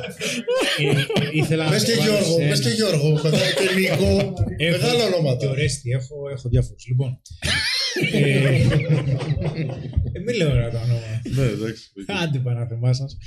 Ε, που μου λένε ότι. Ναι, δηλαδή, ε, τι, τι θα γίνει, ας πούμε, δεν θα πρέπει να κάνουμε κάποια υπομονή, να ανεχτούμε και τα άσχημα του άλλου κλπ. Και, για να σου απαντήσω. Ε, επιτρέπεται να έχεις κακές σχέσεις, δεν επιτρέπεται να έχεις πολλές και για μεγάλο χρονικό διάστημα. Κακές σχέσεις επιτρέπεται να έχεις βεβαίως γιατί λάθη κάνουμε όλοι. δεν ξέρεις από την αρχή ότι θα ταιριάξεις. Αλλά δεν Ναι, γίνεται. και για αλλάζουν να- και οι συνθήκες. Δεν έχει να κάνει μόνο με ε, Βέβαια. επιλογή. ναι. Δεν γίνεται για ένα μεγάλο χρονικό διάστημα όμως η σχέση σου να μην είναι καλή. Ε, τότε σημαίνει ότι κάτι δεν πάει καλά. Ότι φοβάσαι να κάνεις κάτι. Και με σένα, ήθελα να πω δεν πάει καλά κάτι. Όχι μόνο με την κοπέλα. Προφαν... Μα προφανώς, άμα κάνεις συνέχεια κακές σχέσεις και το ίδιο μοτίβο επαναλαμβάνεται, κάτι στη συμπεριφορά του το προκαλεί. Εννοείται. Φίλε, ήμουνα τέσσερα χρόνια σε σχέση και περνάγα χάλια και νόμιζα ότι η σχέση μου ήταν γαμό. Νόμιζε ότι ήταν γαμό. Ναι. Ναι, γιατί δεν ήξερες τι είναι το σωστό. Αλλά. Γιατί Είπα- δεν ήξερα πως είναι να έχεις κάτι καλύτερο. Ναι, αλλά δεν ήξερες το σωστό. Διακάτσε, ρε φίλε, περνούσες άσχημα. Ε, Ή απλά ήταν συνήθεια ρουτίνα. Τώρα, Όχι. τώρα που το βλέπω. Τότε, δεν όταν φαντάζομαι. ήσουν μέσα στη σχέση. Όχι, τότε νόμιζα ότι αυτό που συνέβαινε. Ναι, περνούσες καλά. Ήταν γαμό. Εντάξει, ναι, αυτό δεν είχες τώρα. Γιατί υπάρχουν άνθρωποι που ξέρεις η ρουτίνα τους, η καθημερινότητά τους σε μια σχέση δεν είναι καλή, δεν είναι ποιοτική. Δηλαδή η σχέση τους δεν είναι ποιοτική. Δεν περνάνε καλά, μπορεί να υπάρχουν τσακωμία όπως έλεγε ο Ανέστη πιο πριν. Μπορεί ο άλλος να μην προσφέρει, ξέρεις, αυτό που θέλει ο καθένας, αλλά αυτός που δεν το παίρνει το βλέπεις σαν πρόκληση και κολλάει με εκείνον.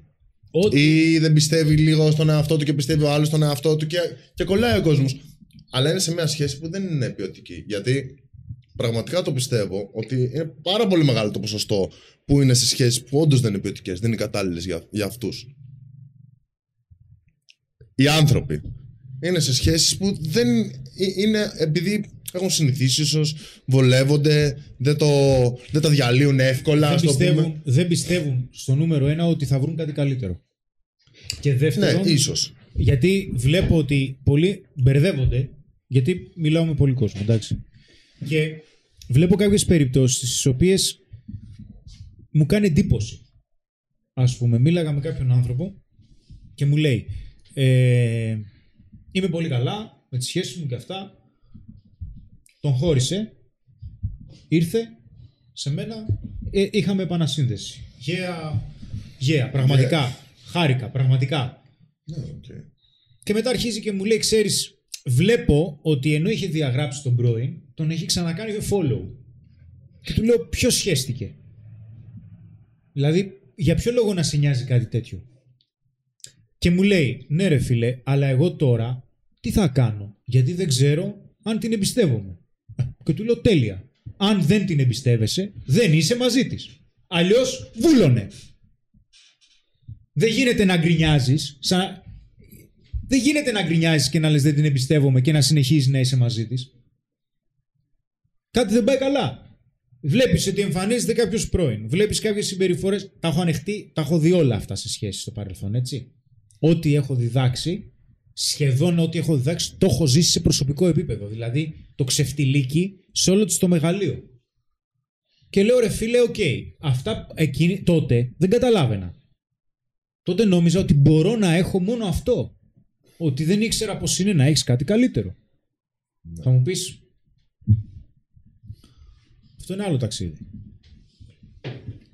Μέχρι που όχι έφτασα και στο- τόσο, μέχρι που όχι έσκασα. και τόσο διαφορετικό. Όχι και τόσο. Δηλαδή, όταν αρχίζεις και καταλαβαίνεις τι αξίζεις, ξέρεις, μετά ίσως θα μπορεί να κολλήσεις με αποθυμένος. Γιατί δεν έχεις το θάρρος να το διεκδικήσεις πιο πριν. Ναι. Δεν νομίζω ότι απέχει δηλαδή όταν ξεκινάς το ίδιο ταξίδι, αναζήτηση να δεις τι αξίζω, ξέρω εγώ, μήπως μπορώ να έχω κάτι άλλο. Ε, τσουβά... Πάντα υπάρχει αυτός ο. Τσουβάλι είναι, ρε φίλε. Τσουβάλι είναι. Εντάξει, κουβαλάς ένα τσουβάλι. Το τσουβάλι το ένα το έχεις πίσω και το άλλο τσουβάλι το έχεις μπροστά. Τι να κάνουμε τώρα. Στο, στο πίσω τσουβάλι αρχίζεις και μαζεύεις επιτυχίες και αποτυχίες. Στο μπροστινό τσουβάλι αρχίζεις και βάζεις τι πραγματικά θέλεις και το αξιολογείς και το πετάς μετά μπροστά. Και λες, ξέρεις κάτι θα δουλέψει, δεν θα δουλέψει. Τσουβάλια είναι. Τα βάζεις όλα μέσα. Τι να κάνεις τώρα. Αλλά μετά από αυτά θα αρχίσει να τα κοσκινίζεις και να λες: Οκ, το, το χιλιόμετρο, το ένα χιλιόμετρο ή ο ένας χρόνος ή οι δύο χρόνοι που περάσανε. Τουλάχιστον είμαι σε καλύτερη φάση ή είμαι στα ίδια σκατά που ήμουνα. Αν είσαι στα ίδια σκατά που ήσουνα, χρειάζεται να αξιολογήσεις και να βάλεις το μυαλό σου να δουλεύει. Εγώ δεν μπορούσα να βάλω το μυαλό μου να δουλεύει. Έφτασα σε τέτοιο σημείο που εν τέλει. Γιατί όταν άρχισα να κάνω τις πρώτες μου προσεγγίσεις, χώρισα. Γιατί λέω: Δεν γίνεται εγώ να κάνω σχέση. Τρελάθηκα. Τρελάθηκα. Ήταν η στιγμή που ένιωσα την απόλυτη ελευθερία Ναι, ισχύει. την απόλυτη ελευθερία. Και, ε, και χώρισα και από το τηλέφωνο. κιόλας τη χώρισα. Το Που είναι θυμάμαι. τραγικό. Το έχεις πει. Ξεφτύλα. Που το σήκω. Ναι. Πού είναι τα παπάρια σου, ναι. εντάξει. Ούτε, ούτε ένα mail δεν έστειλες. Και είχα στείλει κάτι περιστέρια, αλλά δεν πρέπει να πει. Κολόπουλα. Και ναι. Και μετά, ας πούμε, τα ξαναβρήκαμε. Μετά από καιρό. Δεν το ξέρω αυτό. Ναι, ρε. Το ξαναβρήκες. Έλα, ρε μαλακά. Ναι. Ξεφτυλίσου, πες τα όλα. ναι με, με, Δεν το έχεις πει, δεν το έχεις πει αυτό τώρα. Μετά από σοβαρά. πόσο καιρό; δεν θυμάμαι. Δεν το έχεις πει. Με την παργούμενη δεν ήταν αυτή. Άλλη λες. Με αυτή που τα Τα έχεις ξαναβρει και μαλλί. Δεν τα έχω, ξανα... Live γίνονται αυτά, παιδιά. δεν τα έχω ξαναβρει με βαρμό, ποτέ. Μαλακά θα μου πέσουν τα παλιά τώρα, αλήθεια. δεν τα έχω ξαναβρει με βαρμό. Για πες. Δεν τα έχω ξαναβρει. Με τη συγκεκριμένη τα ξαναβρήκα. Για ποιο λόγο; Ε, Θα βγάλω μαλλιά, μαλακά, αλήθεια. τώρα. Γιατί με διεκδίκησε και με κυνήγησε. Ωραία. Βέβαια ήμουνα καλύτερα, πολύ καλύτερα. Μμ. Σε δύο εβδομάδες Τι, δεν άντεξα. Το έλειξε πάλι. το λήξε. Σε δύο εβδομάδες, ναι. Με τι τώρα; Και. Με τι; Τηλέφωνο βάλει. Θα σου πω, Σου Όχι, πω την αλήθεια, δεν θυμάμαι. Ναι. Θα σου πω ψέματα. δεν είχες κάρτα, τι; Ούτε εκείνη το έπαθε ποτέ, δεν ξέρω τα πήρε. Απλά. δεν θυμάμαι. Αχ, Θεέ μου. Φίλε, με το που άρχισα να συναναστρέφω με την πρώτη εβδομάδα μαζί της, λέω αποκλείεται. Δηλαδή, τέσσερα χρόνια αποκλείεται.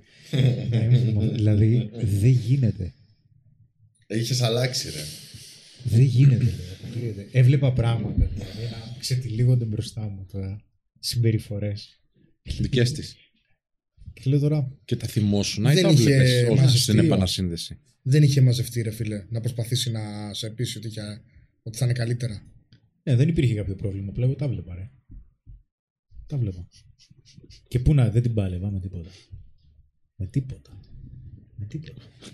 Αυτό ήταν μεταγενέστερα, βέβαια, έτσι. Μετά από πόσο καιρό; Ε, εννοώ μεταγενέστερα στην πορεία μου.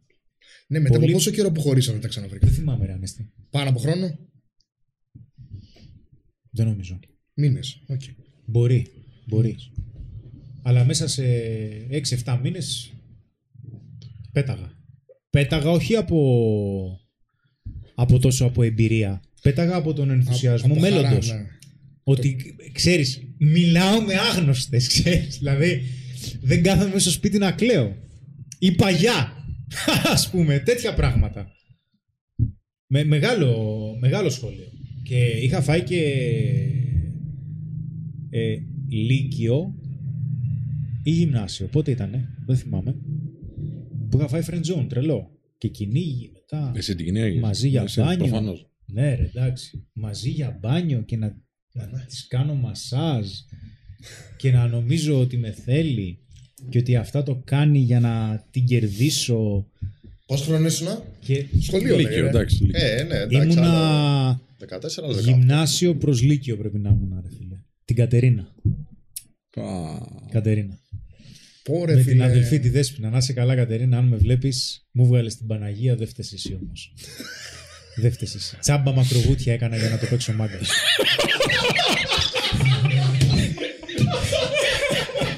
Τσάμπα όλα. Ρε, Τσάμπα. Όχι, ρε, μαλάκα. Α, ε, τώρα έχουν πει κάτι αστεία εδώ τα παιδιά. Τσάμπα όλα.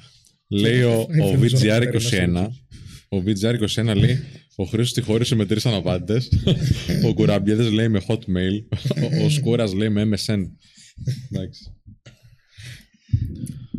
Πω πω, κλάμα παιδιά, εντάξει. Εν τω μεταξύ στο Λυκείο είχα φάει και εγώ friendzone από Κατερίνα. Ναι, έκανες και σε μακροβούτι. Όχι, δεν είχαμε πάει ποτέ μαζί στη θάλασσα. Εντάξει. Μασάζ σε έκανες Απλά όμως. καθόμασταν στο Λυκείο Θρανείο γιατί ήμουν καλό παιδί και με συμπαθούσε. Ναι. Ναι. Την Κατερίνα. Για πέντε μήνες καθόμασταν στο Θρανείο. Αυτό ρε φίλε, η ψευδέστηση του friend zone ευτυχώς την πέρασα ψιλογρήγορα. Μου, λέει, μου έλεγε Χριστό, σε βλέπω φιλικά και έλεγα από μέσα μου. Καλά, θα δεις. Δεν θέλει να το παραδεχτεί.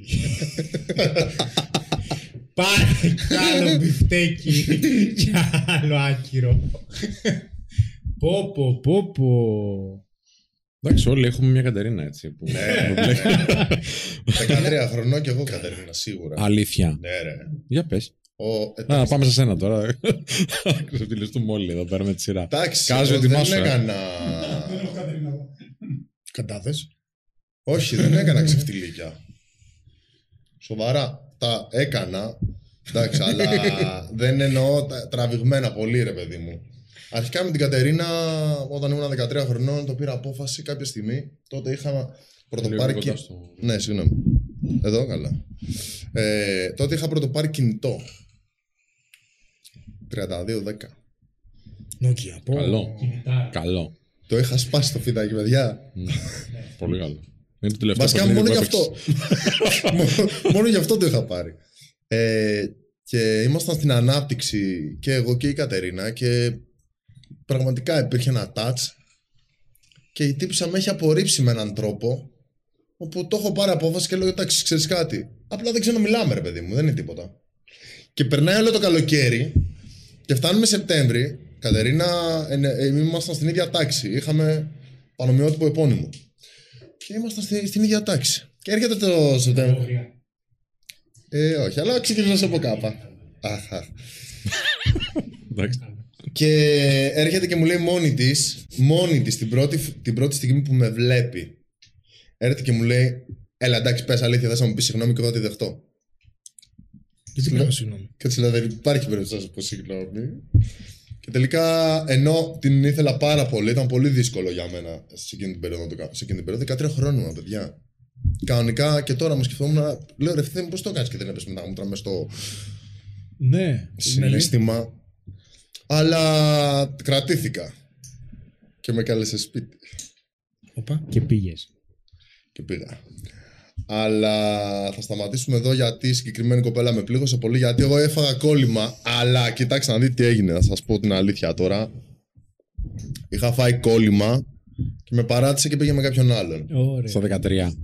Ναι. Πήγε για καφέ, έτσι. Όχι, όχι, Τι κάνανε κάνουν; σχέση τα παιδιά και μετά από δύο χρόνια, δυόμιση, εμείς φαντάσου ότι ήμασταν στο ίδιο τμήμα. Εντάξει. Α, δηλαδή δεν είχαμε χάθει, αλλά μετά από εκείνο το διάστημα εγώ έφυγα από το σχολείο. Δεν έφυγα. Μόνος μου με διώξε. Γιατί έγραφα Κατερίνα στους τοίχους, λέει.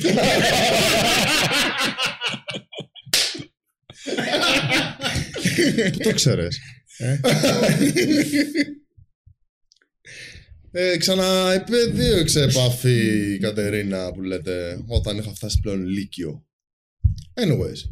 Ενώ τα, έχει- τα έχει με τον άλλον ή έχει χωρίσει; Ε, τα είχε χωρίσει. Κατάλαβα, ήταν Θα complicated. σας το πω, παιδιά. Δεν, είναι πολύ complicated. Το έχουμε πει αυτό. Δεν Ε, θυμάμαι, σε- τα έχουμε γιατί δεν το αποβάλει. θυμάμαι. Ναι. Σε άλλη εκπομπή. Άμα σας πω τη συνέχεια θα θυμηθείτε. Γιατί μάλλον δεν είχαμε πει ότι ήμουν καψούρα με την Κατερίνα. Ε, αλλά η συμπεριφορά της μετά ήταν μια πολύ ε, περίεργη συμπεριφορά, μπορώ να την πω, στον αέρα. Η οποία με βοήθησε πάρα πολύ να της χαθώ. Sorry, αλλά αυτή είναι η πραγματικότητα. Και Να ξενερώσεις, εντάξει. Ναι. Ξενερώσεις. Αν σας πω, θα σας πω που το γνωρίζετε, θα καταλάβετε. Βασικά μου έδειξε ότι ήταν ένας άνθρωπος που απλά εγώ δεν μπορούσα να επικοινωνήσω μετά. Και δεν ήταν από την καψούρα μου, παιδιά. Δεν ήταν από την καψούρα μου. Αυτό είναι η μία. Τώρα οι, α- οι άλλες καψούρες δεν έχω κάνει τέτοιο ξεφτιλίκι. Το μεγαλύτερο ξεφτιλίκι που έχω κάνει ποτέ πιστεύω είναι που το έλεγα σε όλους.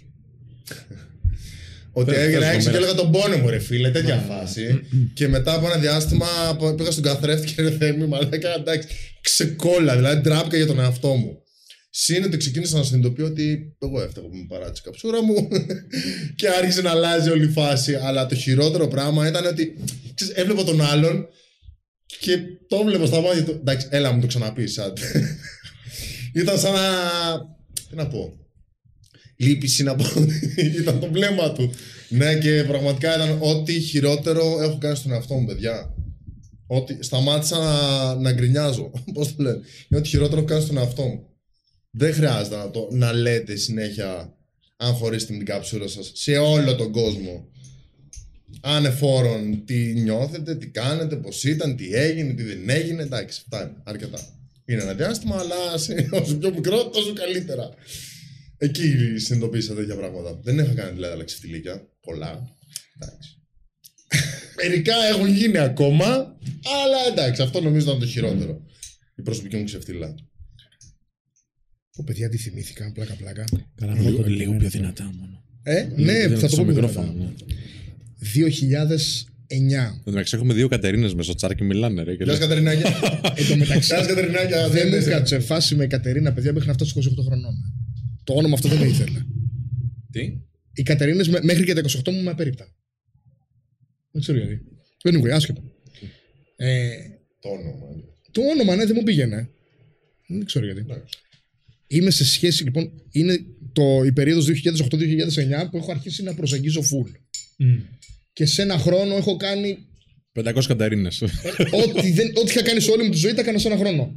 Κυριολεκτικά, παιδιά, το, το, το 100%. Ναι, ναι. Και έχω τρελαθεί. Και Η τελευταία κοπέλα που γνωρίζω ήταν μια κουκλάρα. Ε, bar woman. Ε, ε, εντυπωσιακή πάρα πολύ, ρε παιδί μου. Και πέφτω με τα μούτρα.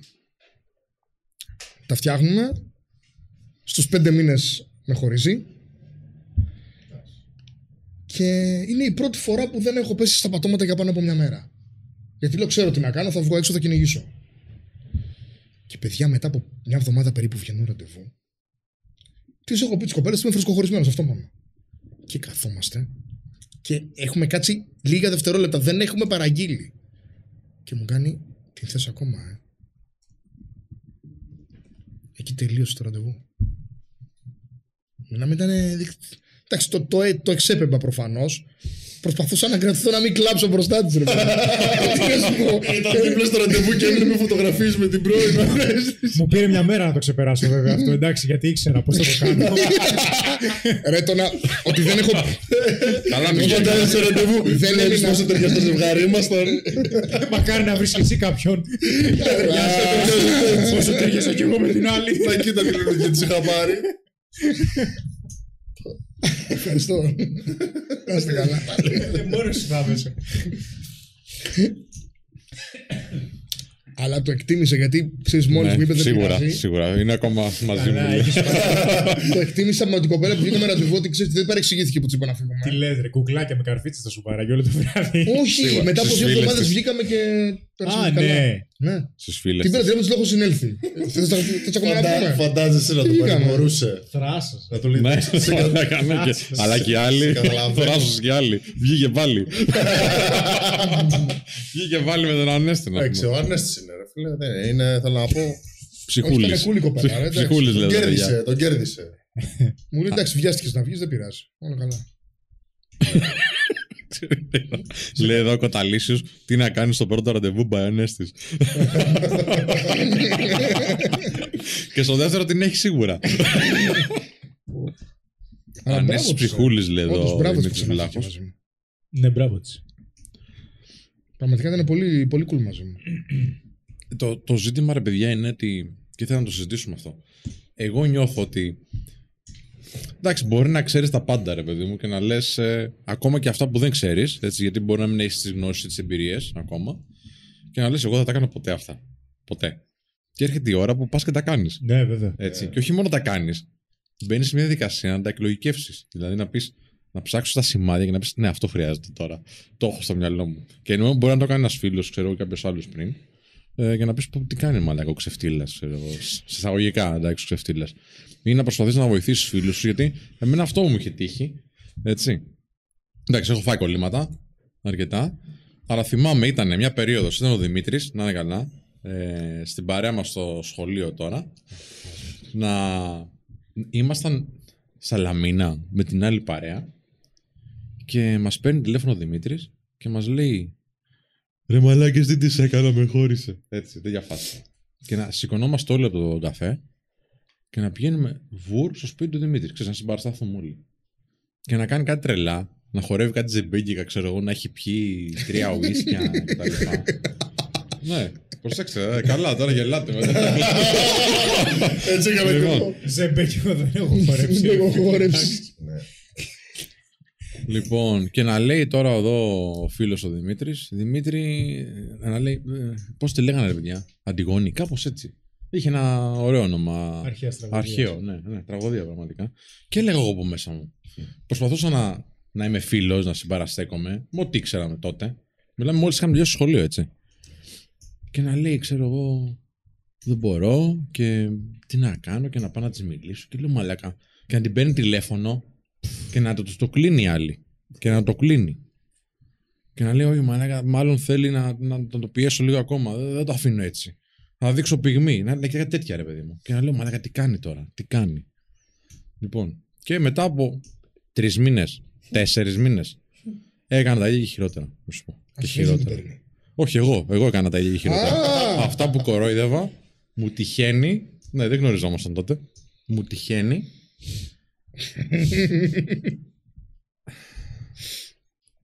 Μαλάκα, εντάξει. Πες κάτι ωραίο. Τέλος πάντων, είναι, είναι, είναι δύσκολη η Σε φάση. ασφαλιστικά Εντάξει. μέτρα Ήτανε- όχι, ρε, όχι, Εντάξει, όχι, εντάξει, εντάξει. Τι δύσκολη φάση, τόσα έχουμε πει. Ναι, όχι. Αν δεν σφάσε- αν Δεν- δεν το- φτάσει τώρα στα το ασφαλιστικά θυμάμαι, μέτρα, μου δεν το έρχεται στο παρακαλώ. μυαλό τέλος πάντων. Ναι. Αν δεν σου άσκησε ασφαλιστικά μέτρα, δεν το παρακαλώ. Όχι, ρε, όχι, καμία σχέση, καμία σχέση. Απλά έχω πάρει, ας πούμε, και 100 τηλέφωνα συνεχόμενα. Και 100 τηλέφωνα συνεχόμενα. Το έχω κάνει αυτό. Αλλά προσπαθούσα να βρω σημάδι για να το εκλογικεύσω αυτό το πράγμα, ρε παιδί μου. Ότι καλά κάνεις και παίρνεις. Ε. Ναι. Ναι, ότι σωστά παίρνω, σωστά το χειρίζομαι. Έχω ε, στείλει άπειρα μηνύματα εννοείται, εντάξει. Αλλά κυρίως έπαιρνα τηλέφωνο να μιλήσουμε και πώς τυχαίνει να την πείσω. Και πώς τυχαίνει με μαζεύουν τα παιδιά, να είναι καλά, ο Γιάννης και ο, και ο Σταύρος. Παιδές. Πώς τυχαίνει με μαζεύουν φίλε και πάμε σε ένα σε ένα ξενώνα στην Αρκαδία, στη Δημητσάνα πάνω να δούμε και λίγο χιόνι και τέτοια. Εξορκισμός ναι, ναι, ναι. Δούλεψε το χιόνι. Άκου τώρα, μαλάκα τι γίνεται. Πάμε Παρασκευή, είχα το σταρλετάκι τότε. Εντάξει. Το γνωστό σε όλους Το στο γνωστό σταρλετάκι Είναι με, τα, αμαξάρα, με τα ναι. μπλε τα μπέκ. Πετρούπολη για πάντα. Λοιπόν. και φίλε μου στέλνει ένα μήνυμα Αυτή η πρώην. η πρώην μου. Η πρώην Των 100 απάντητων. των 100 να πάρει. Μου στέλνει ένα μήνυμα και λέω πω πω μαλάκα να η ελπίδα. Η ελπίδα. Το είπες πριν ανοίξεις το μήνυμα. Όχι. Α, όχι. α. Καλά, προφανώς. Προφανώς Άνοιξες. ένιωσα ότι. Εντάξει, παιδιά, ε, για μένα ήταν πολύ δύσκολη στιγμή. Πάρα πολύ δύσκολη στιγμή. Τι μήνυμα έστειλε; Ε, δεν θυμάμαι. Δεν θυμάμαι ακριβώς. Αλλά ήταν κάτι που εγώ εξέλαβα ως ελπίδα. Ότι ξέρεις ότι κάτι συμβαίνει εδώ πέρα. Δεν σου είπε με πήρες 100 με ξαναπάρεις, ξέρω εγώ. Όχι, όχι, όχι. Δεν, ήταν, δεν μου απέκλειε κιόλας. Α. Δεν, δεν μου έκανε και ένα μπλοκ να καταλάβω ότι. Πάρε χρόνο, ρε άνθρωπε, πάρε χρόνο. λοιπόν, ακούστε, ακούστε. θα κα- Έχω κάνει ακόμη χειρότερο. Και σηκώνομαι, παιδιά, που, εκεί που ήμασταν με την παρέα. Είχαμε πάει με το δικό μου αυτοκίνητο Και τους αφενεί. και τους αφήνω και πάω από την Τρίπολη, από την Αρκαδία. Πάω στην, στον Άγιο Δημήτριο στην Αθήνα. Ε, άϊπνος 6 ώρα το πρωί. Για να την πετύχω πριν φύγει για δουλειά. Ναι, ρε μαλάκα. Τόσο ξεφτύλα. Τόσο ξεφτύλα. Και όχι μόνο αυτό, έρχεται, μου λέει το παρεξήγησες, δεν θέλω να είμαστε μαζί. Ναι. Εντάξει, αφού την έζησε με άλλον. Ναι, ρε, εγώ δεν έχω κοιμηθεί. Πάλι καλά. ναι, αλλά. ναι. Καλά, δεν υπήρχε άλλα τώρα. Μα, μα, μα. Εντάξει, δεν υπάρχει τώρα εκεί πέρα αντίλογος. Ούτε επιχείρημα ούτε τίποτα. Ξαναγύρισα να πάρεις τους φίλους σου. Ε, ναι, γυρίσαμε μετά. εντάξει. Ήταν, απλά πήγα Παρασκευή, φαντάζομαι και Σάββατο πρωί πήγα να τη δω και πριν πάει στο, στη δουλειά. Φίλε, Δούλευε σε ένα καφέ στην Ερμό τότε. εντάξει. Από τη στιγμή. Τα που ξαναβρήκαμε δεν βέβαια πιο μετά. Τα ξαναβρήκαμε. Είναι αυτή που με χώρισε μετά στο στρατό. Ε, ναι. Εντάξει, έπρεπε να το έχω καταλάβει. Δεν είχα- δεν είχα Αλλά. περιστατικά. Γάμο. Αλλά κα- για μένα δεν ήταν και ξεφτιλίκη δηλαδή αυτό που άκουσα. Ήταν Είναι. μαλακία. Ήθελε που να το ήταν- ρε φίλε, εγώ πιστεύω ότι σκεφτόσουν ότι ξέρεις κάτι. Ξέρω ότι κάνω μαλακία, αλλά θέλω να την κάνω, θέλω να το ζήσω. Θέλω να το φτάσω στα άκρα. Έτσι Ναι, νομίζω ναι, ναι. σκεφτόσουν. Έχω κολλήσει και εγώ με Κατερίνα επίσης. Ε, προσπαθούσα να μην έχω επαφές για 1,5 χρόνο, ξέρω εγώ. Και πάντα κάτι γινόταν και. Επανερχόμασταν. Ναι. Λοιπόν, λέει ο Ρέτζο Official βάζει 5 ευρώ. Παιδιά, συνεχίστε την καλή δουλειά. Ο Λίμπε λέει: Σπύρο, έχω κάνει 480 χιλιόμετρα για να κάνω πρόταση γάμου χωρίς καν εγώ να είμαι σίγουρος αν θέλω. Σε έχω στα χιλιόμετρα. Σίγουρα με έχεις στα χιλιόμετρα και στην πρόταση, φίλε. Δεν θα πήγαινε για πρόταση γάμου. Αλλά κοίταξε να δεις τώρα. Με τέτοια τρελά, εκείνη τη στιγμή μπορεί να το έκανα. Δεν ξέρω τώρα. Δεν ξέρω. Ωχ, Θεέ μου.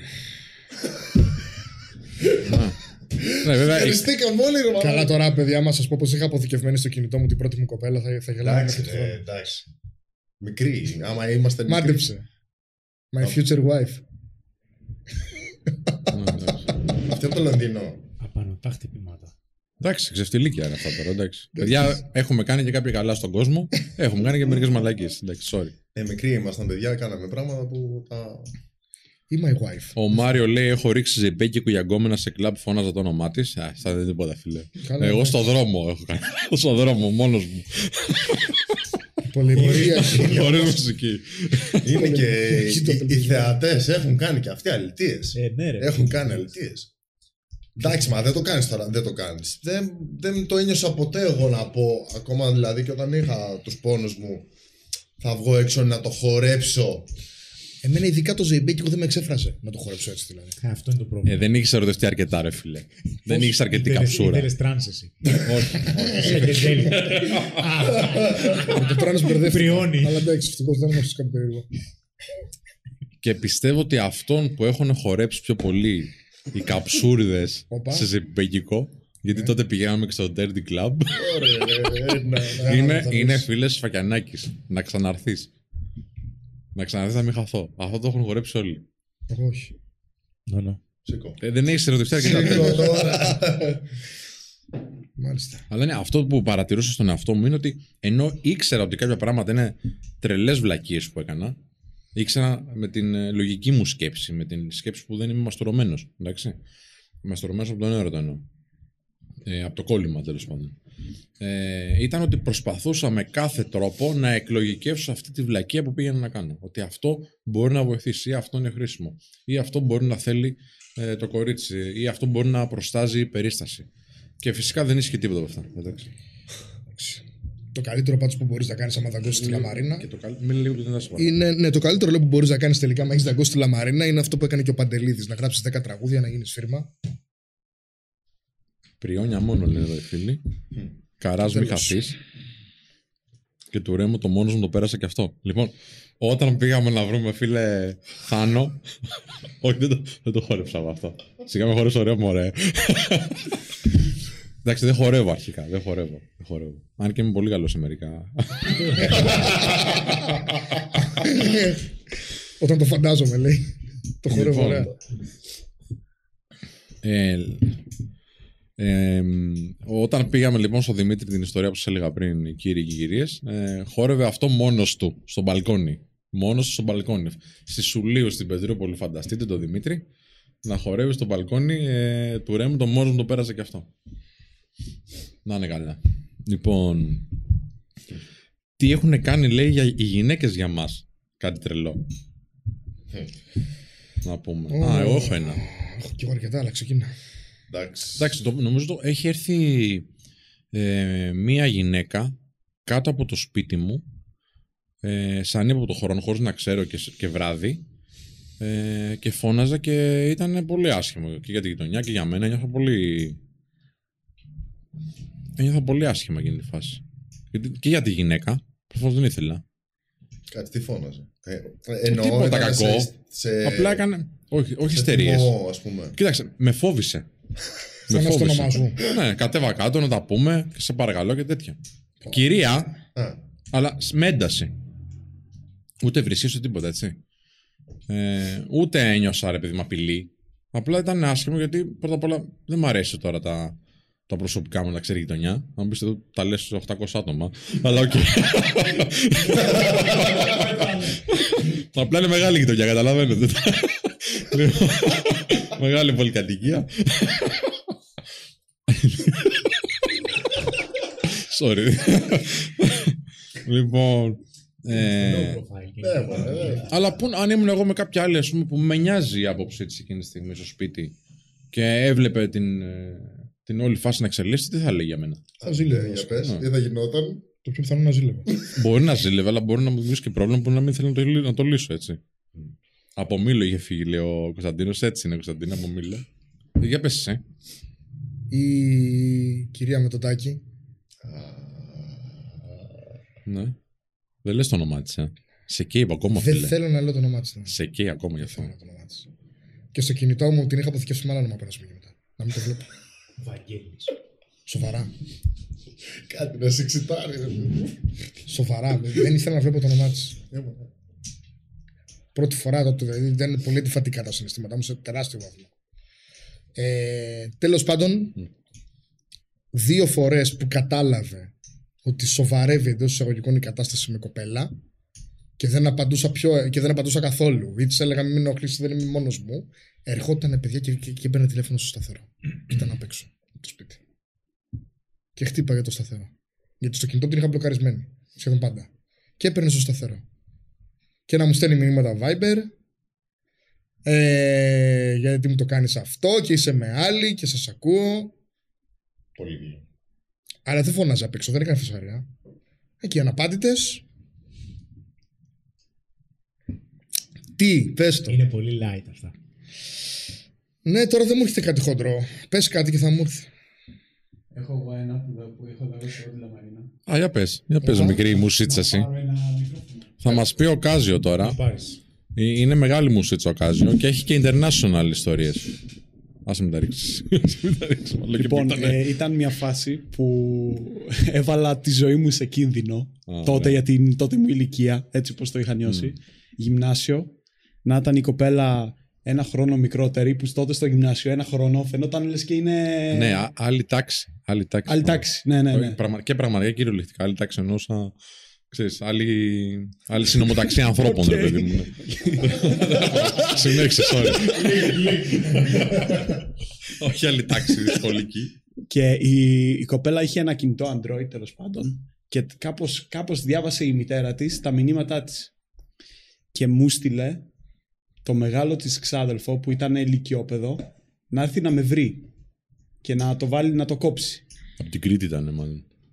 Κριτικός. Και, ε, και μου, μου ήρθε το παιδί και άρχισε να, να μου το λέει έτσι, να άφα σου κόψει το κεφάλι και το ένα και το άλλο. Ε, ωραία. Και εμείς συνεχίσαμε. Της πήρε το κινητό βέβαια. Και αυτή τι έκανε. Έξυπνη κι αυτή. Είχε ένα Nintendo το οποίο είχε Wi-Fi. Και έμπαινε από εκεί πέρα στο Facebook και από εκεί πέρα μιλούσαμε. Και το κόλλημα που είχα φάει είναι ότι όταν η κοπέλα αυτή ε, έφυγε, ε, πήγε σε άλλη περιοχή τέλος πάντων, ε, μου είπε ότι να τέλος δεν γίνεται γιατί Και απόσταση. ναι, τι, και τι το προσέχανε Nintendo. κιόλας. Δηλαδή μετά από αυτό έρχονταν κάποιος να την πάρει από το σχολείο, φαντάσου. Τι Τόσο λες, πολύ. ρε, τόσο Λες επικίνδυνος και- είσαι. Ε, και μόλις μου άλλαξε σχολείο και τα λοιπά, άλλαξε περιοχή, ε, κάπως κοπήκαν όλα αυτά. Και εγώ ήμουν τόσο τρελός και έβγαινα στον δρόμο και ποτά και το ένα και το άλλο και θα πάρω το τάδε λεωφορείο. Δεν θέλω να λέω κιόλας. Ε, Τη γραμμή έτσι, μη λεπτομέρειες, γεμίσει. ναι, να μην- να μην Θα πάρω τη μην το γραμμή βρω. 12. Έρε και να βλέπει ο ξάδερφο. Αλλά ναι, ο- Ε, Εδώ Ελλάδα είναι αυτό ή στην Πολωνία που είσαι. Ελλάδα, Ελλάδα. Α, Ελλάδα, εντάξει. Ελλάδα, Ελλάδα, εδώ Ε, Ναι, πέρα. ας μην το λες. Δεν τη λένε Κατερίνα όμως αυτό. αυτό εκεί. Γι' αυτό δεν πήγε καλά, ρε. Την είχα- Εκεί την είχα πάθει. Ε, δεν μπορώ να πω. Μπορεί να βλέπει κιόλα γιατί. Ε, τόσο σπάνιο μικρό έχει. Ε, κοίτα, δεν είναι και πολύ. Είναι, είναι λίγο. Εντάξει, δεν πειράζει. άστο. Είναι λίγο σπάνιο. Πε- Ας πούμε ότι τη λένε Κατερίνα. ας Α πούμε. πούμε ότι λένε η Κατερίνα. ε, ήταν τεράστιο κόλλημα. Τεράστιο κόλλημα. Ε, και Η ζωή σου πώς απειλήθηκε; αυτό με το, με το τότε πώς αισθανόμουν. Δηλαδή, ε, τότε έλεγα πω, πω, αυτό το παιδί. Πεθαίνω από έρωτα, αυτός Θα- να πεις. Όχι, λέ, ε, άμα θα με βρει, πέθανα. Ο ξάδερφο. Τύπου τέτοιο. Α, οκ. Δηλαδή ήμουνα με αυτό το κίνδυνο ότι μη βρει το Nintendo, μη γίνει οτιδήποτε, μη μας, γιατί είχαμε π.χ. εξάωρα. Και τι κάναμε εμείς, πηγαίναμε δίπλα στο σχολείο, κρυφά και ε, εκεί φιλιόμασταν και τα λοιπά. γυμνάσιο, έτσι, γυμνάσιο, που ήταν τότε wow. Ε, και όταν άλλαξε το σχολείο έπρεπε να τελειώσουν όλα αυτά και είχα, είχα πάθει για τουλάχιστον εκ- έξι μήνες, ήμουν συνέχεια στο μυαλό μου να πάρω, το, αυτή, ε. να πάρω το τάδε, τάδε φορέ Ωραία, φύγω. να σου πω, όταν μεγάλωσες εκείνο το θέμα, όταν μεγάλωσες, πήγες να τη βρεις. Όταν, ε, Σου το για- έχεις στο μυαλό σου. Ναι, γι' αυτό δεν θέλω να πω όνομα, γιατί συνέχισα επικοινωνία μετά από χρόνια. Να το Ακόμα. στόκερ, να το στόκερ. Να μετά από τος. χρόνια, μετά από δύο-τρία χρόνια, υπήρχε πάλι μια επι- ε, πολύ φιλική επικοινωνία. Πλατωνική, ναι. Για- Πλατωνική. Ήταν μόνο φιλική η- η σχέση. Υπέροχα. Βλέπω το Χρήστο να, να φορτίζει. Ναι, ήταν λάθος και αυτό, δεν έπρεπε, αλλά ε, τώρα το κατάλαβα όμως. Δηλαδή, πριν, πριν έρθει στο Men of Style, όλα αυτά μου φαινόταν εντάξει, οκ, δεν θα κρατήσω μια φιλία. Μου φαινόταν πολύ normal. Μετά, όταν, όταν ήρθα εδώ πέρα, άρχισαν ε, να μου έρχονται όλα αυτά που έχω κάνει και τι, τι χαζομάρες έχω κάνει. Αυτό ήθελα να μοιραστώ. Ωραίος, ωραίος. Γλυκούλης έλεγε εδώ η φίλη Γιώτα τουλάχιστον. Μόνο η Γιώτα. Αχ, Θεέ μου. Εν τω μεταξύ, ρε φίλε, είναι η φάση. Ότι εντάξει, τώρα μου ζητάνε. Πρέπει να αποφασίσει το απειτό κοινό αν θέλετε να σας λέω για like ή δεν θέλετε να σας λέω για like. Γιατί πολλοί φίλοι λένε Α, Σπύρο, έχει κουράσει με τα like και τα subscribe και τα share. Εδώ τώρα οι φίλοι μου λένε Είμαστε τόσοι. Ο φίλος ο Vine είναι K και ο άλλος ο φίλος ο Κουραμπιέδε. Πες για τα like, ε, Σπύρο, γιατί είμαστε 800 τόσα άτομα και δεν έχουμε, έχουμε 400-500 like. Δεν πειράζει, παιδιά. Όποιος θέλει, ας κάνει like. Άμα δεν θέλετε, μην κάνετε. Αλλά άμα θέλετε, κάντε όμως. Όχι, εσύ θα Το το πάει. λες γιατί είσαι εσύ. Πάμε. Δεν έχω να πω κάτι άλλο για τα like. Αν έχετε κάποιο κόλλημα με τα like όμως, είναι η ώρα να κάνετε ένα. Ναι, ναι. Σπυρουλίνο, ναι. Ε, τι άλλο σου έχουν κάνει εσένα; Σου έχουν κάνει κάτι για σένα, ε; Δεν θες να πεις, ε; Ε, πες κάτι. Εντάξει, αρκετά ξεφτυλίστηκες πριν. Πες κάτι που να μην ξέρουμε. Τα βαριά δεν θα τα πω. Ε, πες ένα μέτριο. Ένα σοβαρό. μέτριο. Ναι. Πες κάτι κάπα δεκα- από 13 και πάνω να είναι κατάλληλο. Αχ, μαλάκα. Χωρίζω μια κοπέλα. Την χωρίζεις, σε χώρισα; Τη χωρίζω. Α, σιγά, εντάξει, δεν είπαμε τίποτα. δεν είπα κάτι. Ε, εντάξει. Τίμια. Κούρκουλα. Χωρίζω. Ναι. Με φάξ. Ε, δεν- Μετρήσα να πάτε. δεν μ' άφηνε με τίποτα. Και δεν υπάρχει περίπτωση να με ξεπεράσεις και της λέω Μα σου είπα τέλος. Όχι, δεν το εννοείς. Εντάξει, και δεν θες να μείνεις μόνος. Θες να συμμετέχει. και για να δει πραγματικά αν την έχω ξεπεράσει, βάζει μία από τις κολλητές της Να σου το πέσει. να μου την πέσει.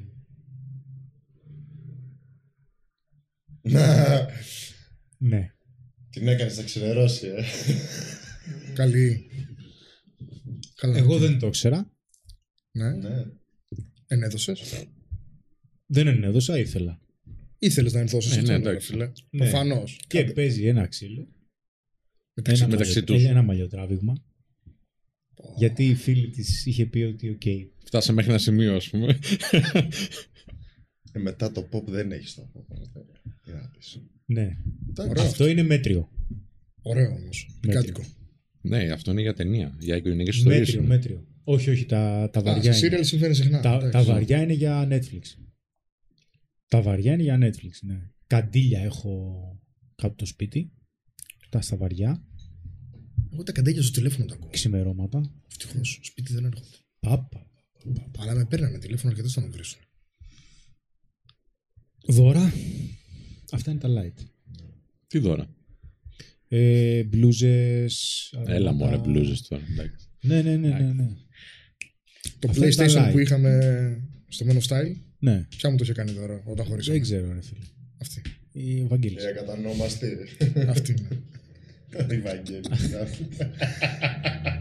λοιπόν, θα σας πω εγώ μια, ένα, μια, μια βλακιά που έχω κάνει. Δεν ξέρω, σκέψου αν θες να πεις το άλλο. Πες, το πες. βαρύ. Όχι, όχι. Δεν θα το πεις. Ο κόσμο το Τι ζητάει. το βαρύ, τα βαριά, έχει πολλά βαριά λέει. Όχι, όχι, όχι. όχι. Πες μας ένα ε, βαρύ, ή λίγο, λίγο πιο κάτω από το Που να πολύ βαρύ. επιτρέπεται στην Ναι. τηλεόραση, ρε παιδί μου. Ένα βαρύ που να επιτρέπει τηλεόραση. Να, να μην γίνει viral ας πούμε, το Men of Style. με αυτό. να κάνουμε κάτι άλλο για να μην viral. Σας έχουν κάνει ποτέ ζημιά, λέει, σε αμάξι και παράθυρο, λέει ο Νίκος; Μου έχουν κάνει ζημιά στο σπίτι του, μου έχουν σπάσει το τηλεφωνικό. Αλήθεια. Εντάξει, Όχι, το ρε, στερεοφωνικό. Που σημαίνει ήταν μέσα. Ναι. Αυτό που Α, λέει φταίς τώρα και εσύ. είναι άλλο Την το. έβαλε με σπίτι. Τη φώναξα να τη πω ότι δεν πάει άλλο, ρε φίλε, από κοντά. Α, Ωραία, την ενοχλούσε ο ήχος, ρε παιδάκι. Εντάξει. Δεν ήταν ανοιχτό το ρημάδι, δεν Αυτό έπαιζε. ήθελε να ακούσει κάτι Ξέρεις, άλλο. Ήθελε να Για- μην για- ξαναπέξει. όχι, για κλείστο να το ακούσω καλύτερα αυτό που Ήταν λες. και καλό, ρε μάλλον. Ήταν. Το κάνει, δεν. Εμένα μόνο πιάτο μου έχουν σπάσει. εντάξει. Πια τα χέστηκα. Και- Έχετε φάει ξύλο, λέει εδώ άνθρωπος από συγγενείς και τέτοια. Όχι ποτέ. Τι είναι συγγένεια από τη μάνα μας, ας πούμε. Ναι. Όχι, ρε. εννοώ να, να έρθει ο, ο αδερφός της, ξέρω εγώ. Με έκαψε και τι συγγένεια. Έχουν στείλει. Σου έχουν στείλει. Έλα ρε μαλάκα, αυτά πες μας. Αλλά και εγώ άπειρα. Σου έχουν στείλει κόσμο. Είναι ατελείωτα αυτά που έχω να σου πω. Okay. Γιατί στα ξεκινήματα έκανα κακούς Ε, χωρισμού. πες ένα με τσαμπουκά. Ε, με αναπάντηση. Με τσαμπουκά, ποιο του τσαμπουκά. Ερχόντουσαν φεύγανε. Τι πες. Ερχόντουσαν φεύγανε. Εντάξει. Ναι, οκ. Α, ε, ήμουν αλλιώς. δεν γινόταν τίποτα, εντάξει. Δεν γινόταν τίποτα. Δεν, δεν έχω δηλαδή μαλώσει για τέτοιο σκηνικό. Έχει, Σε- Την έχει πέσει σε φίλο μου, επίτηδες, σε πολύ καλό μου φίλο, για να, δει, για να με κάνει να Αντιδράσεις, ζηλέψω. ναι. Εγώ τον παρακάλαγα, κάνε κάτι μαζί της, κάνε κάτι μαζί της. Αλήθεια. ναι. για να την ξεφορτωθώ. Δεν ήθελε. Ε, όχι, όχι, ήταν ωραίος. Καλά, δεν το είχε ανάγκη. Έτσι κι αλλιώ το καταλάβαινε. Με ένα άλλο χαρακτηριστικό που έχει ε, το έντονο κόλλημα είναι η ζήλια. Εντάξει, δηλαδή, Ναι. ακόμη και αν είσαι μαζί με τον άνθρωπο αυτόν ή αυτήν, ε, εντάξει, ζηλεύεις λίγο περισσότερο από ό,τι πρέπει. Ε, είναι υψηλής μορφής κτητικότητα. Να. Όσο πολύ περισσότερο. Δηλαδή, είναι ρε παιδί μου, λες σαν να θες να προστατέψεις κάτι το οποίο δεν χρειάζεται προστασία. Θες να προστατεύσεις ένα κομμάτι σου. Αυτό. Εντάξει, προστατεύεις τα αισθήματα που έχεις για το άλλο άτομο, γιατί έχεις να κάνεις με, βα- με μεγάλη μορφή projection, προβολής. Γιατί είναι εξειδανικευμένο. Μμ. Το είπες σωστά τώρα το εξειδανικευμένο. Το, έχω μά- το έχω μάθει. το, έχω μάθει. όχι, όχι, όχι. Respect, respect. το αποτρεπτικό και το ανατρεπτικό δεν έχω μάθει ακόμα. Εντάξει, εγώ δεν γράφω ποτέ καλά το, το σωστά το μήνυμα, ρε. Έλα, Γράφω εντάξει. ΙΤΑ, Υ, Υ. Κάτι Δεν ξέρω το πότε το γράφω σωστά. Στην τύχη το γράφω. λοιπόν, Θυμάσαι ε, τι σκηνικός τρώμε; ζήλιας. Καλά. Ακραίο. Πήγα να κάνω λογοπαίγνιο, αλλά δεν πειράζει. Α, έλα, sorry, sorry, δεν Δεν άκουσα. δεν έχω τίποτα, πάμε. Λίγο πιο δυνατά γιατί είναι- δεν ακούγεται και το μικρόφωνο. Οκ. Για πες. Ε, ε, σε Κατερίνα ήταν η φα- είναι φάση αυτή που σας λέω. Ε, δεν θέλω σχόλια τώρα, εντάξει. ε, από, το, άτ- από την φάση της, ε, της ζήλιας μου, τέλος πάντων, δεν έχω κάνει ακραίες, έτσι... Ε, αλλά θυμάμαι ότι έχω κοιτάξει, ας πούμε, με ποιους έγινε φίλους στο facebook. Που δεν θα το έκανα ποτέ, μα λέγα αυτό δηλαδή. εντάξει. Δεν θα το έκανα ποτέ. Αλλά ξέρεις, με, με, με πιάνει καμιά- Ειδικά όταν υπήρχαν σε- τσακωμοί, φάσει τσακωμών και ε, υπήρχε μια ψυχραμάρα στην ατμόσφαιρα. Ε, θα κοιτάξω λίγο την ε, online κίνηση. Να δω έτσι, αν, αν μπορώ να πάρω και μια πληροφορία η οποία θα μου δώσει κάποιο στοιχείο. Να το αξιοποιήσω στην κουβέντα μετά. Ξέρεις, τέτοια φάση. την οποία κουβέντα θα την φέρω σε μια ένταση, ξέρω. Ναι. Σαν δικαστήριο. Ναι, ναι, Εντελώς ναι, ναι, τυχαία. ναι, ναι. Τέλος πάντων, αυτά. Ένα είναι κομμάτι αυτό. Ένα κομμάτι είναι αυτό. Ε, γενικά, εγώ δεν ζηλεύω. Δεν ζηλεύω καθόλου. Και, και δεν θέλω να με ζηλεύουν κιόλας. Δεν θέλω. Γιατί θεωρώ ότι είναι πίεση. Απλά έχω παρατηρήσει τον εαυτό μου σε κάποιες καταστάσεις ε, κολλήματος ότι έχω πιο ψηλά τις κεραίες μου. Ας το πω κομψά. Α, Σε νοιάζει λίγο παραπάνω; Ρε φίλε, και- όχι και με τις άλλες με νοιάζει. Που δεν έχω κόλλημα. Με νοιάζει. Θέλω- Η αξιοπιστία, όπως είπες πολύ σωστά πριν, είναι σημαντικό. Δεν με νοιάζει να, να νιώθω ότι δεν Ναι. έχω κάτι να φοβάμαι. Μμμ. Ότι ξέρω εγώ είναι αφοσιωμένη αυτή η γυναίκα σε μένα. Με νοιάζει αυτό. Και δεν θα προβώ, αλλά δεν θα κάτσω να βάλω τον εαυτό μου τώρα σε μια διαδικασία να αγχώνεται συνέχεια για το κομμάτι αυτό. Απλά ειδικό στο κομμάτι του κολλήματος, ε, κάνεις κάτι παραπάνω. Αυτό θέλω να πω. Μερικές φορές Σπύρο λέει: Ζήλια είναι μονόδρομος, λέει ο Μάνος. Όχι. Εγώ δεν συμφωνώ. Ούτε εγώ. Εγώ μέχρι και τη 30 μου ζήλευα. Ναι, αλλά δεν είναι μονόδρομος. Δεν είναι μονοδρομό. Ήταν ότι δι- δεν είχα καταλάβει τι παίζει. Ναι, αυτό. Δεν θυμάμαι πότε ήταν η τελευταία φορά που ζήλεψα. Το έχω ξεχάσει. Έχετε ψάξει κινητό ποτέ, λέει εδώ ο, ο Νίκος Ηλιόπουλος. Και εγώ ποτέ. Τι να το έχουμε χάσει και να το ψάχνουμε που είναι; Ευτυχώς τα λες σιγά. Και πίσω από το μικρόφωνο. Το πάει από την άλλη μεριά. Έχω ψάξει κινητό. Έχεις ψάξει μηνύματα Facebook και τέτοια; Έχω ψάξει μηνύματα σε κινητό. Ήμουνα. Ευχαριστώ πάρα πολύ. Έχεις πρόβλημα με το μικρόφωνο σήμερα. Βάλ το πάνω στο τέτοιο, ρε. Λοιπόν, Το όλο το. ήμουνα καλοκαίρι του 9, μο- που είχα ξετσουτσούνιζα αρκετά ρε παιδί μου. ε, το είπα κομψά, ε. Παιδιά, είχα, γνω- είχα γνωρίσει μια, Λόρες, όπως είπες στο Χρήστο πριν. μια κοπέλα πάρα πολύ όμορφη. Αλλά ήταν.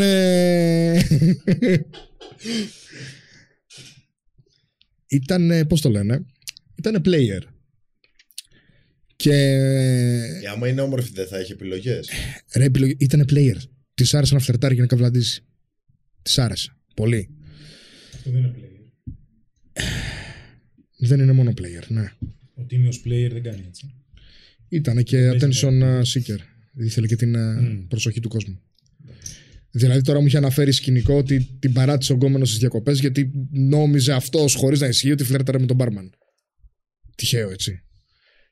Και σηκώθηκε και φυσικά καθούμενο άνθρωπος. Αυτό μου λέει, ήταν τρελός. Ε, Τέλος πάντων, εγώ στην αρχή το, εξ, το εκλάμβανα αυτό σε μένα γιατί με φλέταρε και εμένα έντονα και νόμιζα ότι α, με γουστάρει πάρα πολύ. Τελικά γούσταρε γενικά τη φάση αυτή. Anyway, είμαστε στο εξοχικό της. Και έχω διακρίνει τις τελευταίες δύο φορές που συναντηθήκαμε και τις τελευταίες 4-5 μέρες περίεργη συμπεριφορά. Και όπω πάει μέσα να μαγειρέψει, έχει αφήσει το κινητό της στον κήπο που είχα αράξει και το ανοίγω. Στον κήπο. Σε μονοκατοικία, Α, στο ναι, εξοχικό ναι, της στο ήμασταν. μονοκατοικία, sorry, sorry. Ναι. Και το κοιτάω και βλέπω το όνομα του πρώην της και βλέπω τώρα μηνύματα εσχρά, έτσι. Μιλάμε για sexting. Και ζήλεψε, λέει, γιατί με μένα δεν είχε ανταλλάξει κανένα τέτοιο μήνυμα. Άντε, ρε φίλε. Ναι, τώρα λέει, του λέγε μια βραδιά να ανταλλάξουμε υγρά τελευταία φορά και τέτοια. Εντάξει, δεν χρειάζεται. Το λέει Σε αυτή. λεπτομέρειες Ναι, τώρα. αυτή του τα έλεγε. Αυτός χαλαρός. Ναι. Ε, και τα διαβάζω. Μου φέρνει το φαΐ, τρώω. Να φύγει. Να φύγω νηστικός, ρε παιδιά. Δεν το περίμενε κανένας από από σένα αυτό. Κανένας. Πραγματικά. Άμα πεινάς ρε Ανέστη. Δηλαδή, δεν περίμενα ούτε στιγμή, μαλάκα, να πεις Άμα έφυγα. πεινάς ρε. Ρε μαλάκα, εξαιτίας του μαγειρέματος είναι τα μηνύματα. Να μην φάω. Μηδέν αξιοπρέπεια ρε μαλάκα. Δηλαδή, Συγγνώμη, Όχι, ρε, εμένα μπορείς μ' να αρέσει. συγκρατήσεις. Μα δεν είναι ότι τη έκατσα. Φάει ή έφαγα. Έκανες το καλύτερο. Δεν θα το έκανε κανείς, αλήθεια. Να μην φάω. Δεν θα το έκανε κανείς. Ήταν ωραίο. Και στο τέλος τι σκουπίστηκες και λες. Ο μελέτα ήταν με πατάτες τηγανιτές και τέτοια. Μας άνοιξε. Δεν είχε τίποτα υγρά. Το... Δεν είχε δικά τη υγρά. Πιστεύω. Εντάξει, μονόστιμο. Ωραίο ήταν. μετά; Έφαγα Τι έκανες; και μου λέει χορτάσες εσεί λένε τώρα που χόρτασα. Δεν φεύγουμε. Μαζί να φύγετε. Τη διέλυσες. Αφού είχαν πάει μακριά αρέσει. Ήταν εκ- σχεδ- στα όρια της Αττικής το σπίτι της. Εξοχικό τη ήταν όμω. Δεν την άφηνες κάπου ξένο, σε, σε ξένο σπίτι, δεν είχε Εντάξει. κόσμο εκεί. Δεν ήταν. Έτσι ήμουν άρεσε. Τι πήγα σπίτι Και; της. Μου λέει τι έγινε. Τη λέω δεν χρειάζεται να μάθεις, θα σε πάω σπίτι σου. Μου λέει τι έγινε, τι έγινε. Της λέω είδα αυτό και αυτό. Δεν χρειάζεται να το συζητήσουμε. Απλά σε πάω σπίτι σου. Δεν είπε κουβέντα. Μη συντροπή δική σου, μη σε δική τη. Πήγε να μου εξηγήσει και να σου πω δεν θέλω να μου εξηγήσεις. Απλά δεν σε εμπιστεύομαι. Σε πάω σπίτι σου. Ξαναεπικοινώνησε. Ε, βέβαια. Εννοείται. Ο εγκληματίας επιστρέφει πάντα στο Εννοείται. έγκλημα. επικοι- Ξανά επικοινώνησε, φίλε. Εννοείται. και εκεί γίνανε πράγματα που δεν θέλω κι εγώ να αναφέρω. Γιατί έκανε πράγματα που λες και εσύ δεν λέω τέτοιες ιστορίες. Άσα. Άσα. Έκανα το λάθος και τη είπα: Όχι, άντε να το ξαναπούμε. Ναι. Τα ξαναείπατε. Ρε παιδί μου έλεγα στο μυαλό μου, εντάξει, δεν θα τη δω όπως την έβλεπα πριν. Καμία σχέση, αλλά ήταν καλή. Γενικά. Τα βρίσκαμε ερωτικά. Σε Και είπα στην κατάφερε, ξαναδώ. δηλαδή. Σε κατάφερε. Ε, με το, κοίτα, με το που γίνεται αυτό, εγώ μιλούσα και με μια κοπέλα που είχε, την είχα γνωρίσει Αθήνα πριν γνωρίσω αυτήν και έμενε Κοζάνη. Και πάνω που ήμουνα στις στενοχώριες μου που έχω δει τα μηνύματα και έχω γυρίσει σπίτι και είμαι. Τέλος πάντων, μου στέλνει μήνυμα η Κοζανιώτησα. Πολύ ωραία η Κοζανιώτησα, φοβερή, ακόμα τη θυμάμαι. Από το 9. Και μου στέλνει παιδιά φωτογραφία Πεινάς. γυμνή με σταυρωμένα πόδια και μου λέει δεν φαντάζεσαι πως η τρέλα κουβαλάω και λέω έτσι σε παίρνω το αμάξι και ανεβαίνω κοζάνι για το Σαββατοκύριακο και ηρέμησα. Έκανες το διημεράκι Ηρέμησα. σου. ηρέμησα. Και όταν γύρισα εμφανίζεται πάλι η άλλη. Ρε φίλε, την ώρα που, που βλέπει τα μηνύματα Ναι, πριν έρθει το φαγητό, πώς νιώθεις, τι λες εκείνη τη στιγμή; πεινάω.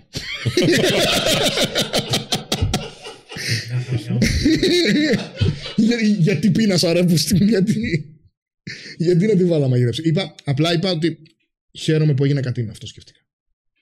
Γιατί δεν θέλω να είμαι αυτό. Αυτό δηλαδή το ότι η άγνοια είναι ευλογία δεν το συμμερίζομαι. Για μένα ευλογία είναι να ξέρεις τι σου γίνεται. Ε, εντάξει, εννοείται. ρε. Εντάξει, αλλά. Μερικοί δεν άμα θέλουν να όπως ξέρουν. Είναι να ψάχνει το κινητό του άλλου, ρε φίλε, δεν το επιλέγω εγώ αυτό να ξέρω έτσι. Α, φίλε, το Το κοίταξα. έχεις ξανακάνει. Όχι. Ε, δεν το ξανά έκανα από τότε. Ε, άρα- Στην άρα- πρώτη μου άρα- σχέση- Μέχρι τότε. Στην πρώτη μου σχέση δεν υπήρχε ψάχνω κρυφά το κινητό. Υπήρχε αυτό είναι το πίνημα ότι θες κοιτάς, ότι θέλω κοιτάω. Ναι. Υπήρχε αυ- ε, που είχε καταντήσει να μην είναι έλεγχος, είχαμε σταματήσει να κοιτάμε. Υπήρχε τέτοια, όσο ήμασταν καλά. Ε, αυτή ήταν η πρώτη και τελευταία φορά που είδα κινητό κρυφά. Αλλά ρε παιδιά, δεν κοίταξα τυχαία. Η συμπεριφορά της με έκανε να κοιτάξω. Απλά από εκεί και πέρα κατάλαβα το αυτονόητο που ότι αν κάτι μου βρωμάει, για κάποιο λόγο μου βρωμάει. Δεν χρειάζεται να ψάξω. Φεύγω. ναι. Τέλος. Συμφωνώ. Δεν χρειάζεται να γίνω κατίνα. Φεύγω. Και το λες, ξέρεις κάτι, δεν μ' άρεσε η συμπεριφορά σου, έχει αλλάξει εδώ και εδώ και εδώ. Δεν σε βλέπω διατεθειμένη να αλλάξεις, καλύτερα να το αφήσουμε. Και αν κάνει τον καραγκιόζη να με πείσει ότι δεν είναι έτσι, θα το σκεφτώ. Αλλιώς τι να κοιτάξεις το αυτονόητο, φυσικά και κάτι θα βρεις. Φυσικά. Αλλά είδε, εντάξει, τό- τόσο χοντρά μηνύματα με σοκάρανε, ναι, δεν το περίμενα. Τόσο πολύ που έφαγες. Πείνασε. δηλαδή το άνοιξε την Με όρεξη. σοκάρανε, έμπεινα, λέει. Ε, εντάξει, παιδιά, δεν νομίζω να ασχοληθεί ποτέ κανένας ξανά με Κατερίνες. Το έχουμε Το έχουμε διαλύσει αυτό το θέμα. Όλοι λένε Εμένα για δεν με τις χαλάει εταιρείες αυτό. και τα λοιπά. Εντάξει, γιατί. Το δεν έχω αυτό λέμε- το Ναι, τι, Ναι, το εντάξει. όνομα τώρα. Πάντως το όνομα, παιδιά, ναι, καμία σχέση το όνομα. Πάντως να πούμε και ένα καλό. Α. Ε, εντάξει, κολλήσαμε, αλλά το θέμα είναι ότι εγώ όσες Κατερίνε έχω γνωρίσει είναι όλες πολύ καλές. Πολύ Φυσικά. καλές. Και εγώ έχω στην οικογένειά μου. Έχει την οικογένειά σου. έχω πολλές Κατερίνε, αλλά εντάξει και τις άλλες Κατερίνε που γνώρισα έτσι προσωπικά. Εννοείται πως δεν παίζει ρόλο το όνομα. Ναι, καλά, εντάξει. Έχουμε πολύ καλές εμπειρίες και από Κατερίνες. ναι, βέβαια. βέβαια. Άρα λέμε τα ξεφτιλίκια μας. Τώρα έτυχε τα κορίτσια που κάναμε τα Ναι. ξεφτιλίκια μας. Άρα είναι Κατερίνες. Περσέας 33 βάζει 0,99 ευρώ. Ευχαριστούμε πάρα πάρα πολύ, φίλε. Γιατί δεν βάλατε τίτλο λέει δάγκωση στην Κατερίνα. Καλό. Μπορεί να δαγκώσαμε κιόλας, δεν ξέρεις. λοιπόν. Ωραία. Τι λες ρε φίλε. τώρα. Πολλά σχόλια, ευχαριστούμε πάρα πάρα πολύ παιδιά. Αμ, όταν ήμουν με την πρώην μου, λέει ο πρώην της, της είχε χακάρει όλα τα facebook για να βλέπει με ποιους μιλάει ή, να είναι με, κα- ή αν είναι με κάποιον. Λέει ο Νίκος Μίχας. Σκληρός καρδιά. Ναι. ναι, ας πούμε, αυτό με το facebook είναι φοβερό. Τα μηνύματα και όλα αυτά. Ε, αλλά να σου πω κάτι. Ε, εντάξει, πρόσεχε εσύ φίλε λίγο. Τι κάνεις ας πούμε τώρα, εντάξει. Ε, φτιάχνει με προγραμματιστή. Τι; Η Β' φτιάχνει με προγραμματιστή. Τους έκαψε. ε. Ο Παντελής λέει και εγώ από Κατερίνα λέει την έπαθα πριν ένα μισή μήνα. Αυτά είναι. Ε, αυτό που ένιωσε λέει, όταν είδε την ομελέτα ήταν, ήταν πιο δυνατά από τα μηνύματα, λέει ο, ο φίλος ο Αζάιλ. Δεν του- Εντάξει φίλε, Δεν, δεν respect, είχα φάει, εντάξει. respect, respect. Φίλε, δεν θα το έκανα αυτό. Τι να σου πω τώρα, για κανένα λόγο. Τι έκανα να φάω. Εγώ όταν στενοχωριέμαι Τίποτα, τρώω. πακέτο. Καλά. Πακέτο, πακέτο. Αλήθεια, Καλά, πραγματική τώρα όρεξη. πάμε να φύγουμε. Πάμε να- γίνεται κόμπος. Δεν βάζεις δικιά μέσα σου. Ωραία, να το πω αλλιώς. Δεν μου κόβει την όρεξη κάτι, ρε φίλε, το ξέρεις. Συμφωνώ. ναι. Έχω πυροτι- παρατηρήσει, λέει ο Γιώργος 7, ότι κάποιες ποιοτικές γυναίκες έχουν στο κύκλο τους φίλες ή συγγενείς που είναι σκάρτη. Πώς αυτές οι γυναίκες μπορούν να τις συναλλάσσουν με κάτι διαφορετικό από αυτές; Ε, Τώρα, ειδικά για το συγγενή, μπορείς να κάνεις κάτι. Ε, δεν Συγγενείς τους σου. επιλέγει ο συγγενής, ναι. Απλά δεν είναι και εύκολο να τους κόψει τους συγγενείς. Α, ε, έχεις, έχεις, ε, σου έχουν κάνει καμιά φοβερή έτσι ζήλια; Ναι. Για πες. Ε, αυτή που ήμουνα στα 26 μου, ό,τι μπορείς να φανταστείς. Δηλαδή, σήκωνα το, με έπαιρνε τηλέφωνο και το σήκωνα, γιατί χτύπησε το κινητό πέντε φορές να το σηκώσει και όχι τρεις. Το είχα στο δωμάτιο. Και να ακούει τηλεόραση. Ψέματα μου λες. Δεν είσαι σπίτι. Μα παίζει τηλεόραση. Αν δεν μου πεις τι έγινε, θα χωρίσουμε. Τι λες ρε. Μην πάω Μα περίπτερο. απειλεί. Ναι. Ε, δηλαδή με ανάγκασε να της πω ένα ψέμα που θα ήταν πιο αληθοφανές από την αλήθεια για να μην τσακωθούμε. Ή θα πήγαινα στο περίπτερο και έκανα το λάθος να ξεχάσω το κινητό και εκείνα τα δύο λεπτά να με πάρει τηλέφωνο και εγώ να γυρίσω για να την πάρω ένα λεπτό μετά. Ψέματα, δεν πήγες περίπτερο, είμαι κεράτονας. Μιλάμε τώρα για παράνοια, έτσι. Ή στο μπαρ θα περπατάω και θα διασχίσουμε το δρόμο μαζί. Ε, μπορεί να τσακωνόμασταν τρία λεπτά γιατί νόμιζα ότι κοίταξα κάποια επίμονα. Που παιδιά ποτέ δεν έχω κοιτάξει κοπέλα όταν συνοδεύομαι. Επίμονα. Εντάξει, μωρέ. Θα κοιτάω όπως κοιτάω όλους. Οκ, συνοδεύομαι. Ε, και πάρα πολύ ζηλιάρα, την έχετε γνωρίσει εσείς οι δύο, ήταν η Αλεξάνδρα. Και εγώ την έχω γνωρίσει. Ναι, αυτό, εσείς οι δύο. Α, νομίζω δεν είναι το θέμα. Ε, μιλάμε Σύλλεψα για λίγος. εγώ αν την έχω γνωρίσει, τι γίνεται, λέω. με την Αλεξάνδρα. Όταν Ήταν γνώρισα. σιλιάρα. Ου, καλά. Ε, ανέπνεα κοντά σου κοπέλα και ζήλευε. Μιλάμε τώρα για... Ε, Ήσταν καιρό, δεν ήσταν καιρό. Ή έπαιζε ήμασταν- καιρό η φάση; Έπαιζε, η φάση έπαιζε από το 2006 μέχρι και το 2014 με on-off. Συνέχεια on-off.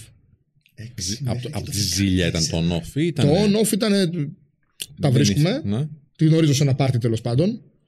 Εντάξει, ε, τα φτιάχνουμε. Στον ένα-δύο μήνε, ένα-δύο, στους ένα-δύο μήνες κάτι συμπεριφορές δεν μου αρέσει να τη χωρίζω. Αυτή ήταν ε, πιο κακομαθημένη από μένα τέλος πάντων. ε, το κοριτσάκι του μπαμπά. Δεν το λέω για την. Ε, παιδιά, δεν το λέω για να την προσβάλλω. Τη, τη συμπαθώ ακόμα. Είναι πολύ καλό κορίτσι ήταν, ασχέτως αν είχε τα θέματα της και εγώ τα δικά μου. Αλλά δεν μου αρέσαν κάποιες συμπεριφορές, τις χωρίζουμε. Και ήταν η πρώτη φορά που τη χωρίζανε τέλος πάντων. Και δεν το δεχότανε. Και συνέχεια έλεγε: Εγώ θα σε ξανακηρύξω. Της έλεγα: Δεν υπάρχει περίπτωση να ξανακάνουμε σχέση που να χτυπιέσαι. Και αυτή το, το πήρε όπως. Αναφέραμε και εμείς ιστορίες πώ τα παίρναμε όλα θετικά. Εντάξει, και. ε, με την Αλεξάνδρα γνώρισα. Όταν, με, όταν γνώρισα την Παργούμαν το καλοκαίρι του 9, ήμουνα με την Αλεξάνδρα σε φάση on.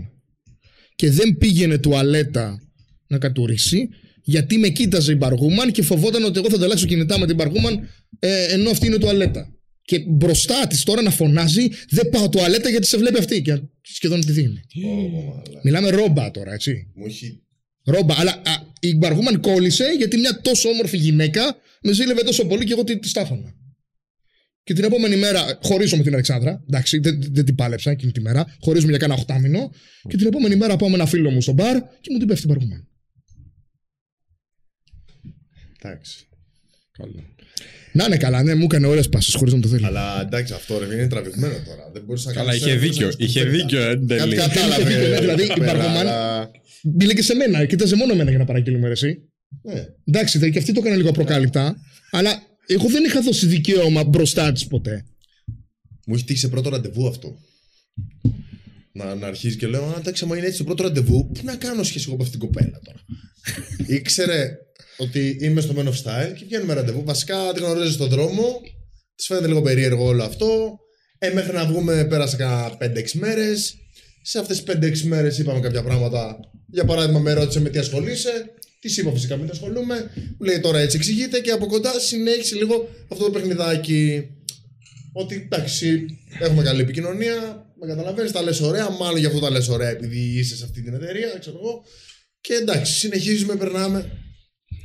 Και το θέμα είναι ότι κάποια στιγμή πάει τουαλέτα και αυτό μου σκάσε φλασιά. Και πάει τουαλέτα, ρε φίλε. Τύπησα και εντάξει, τι να κάνεις, είσαι μόνος σου. Σε ένα μαγαζί μικρούτσικο.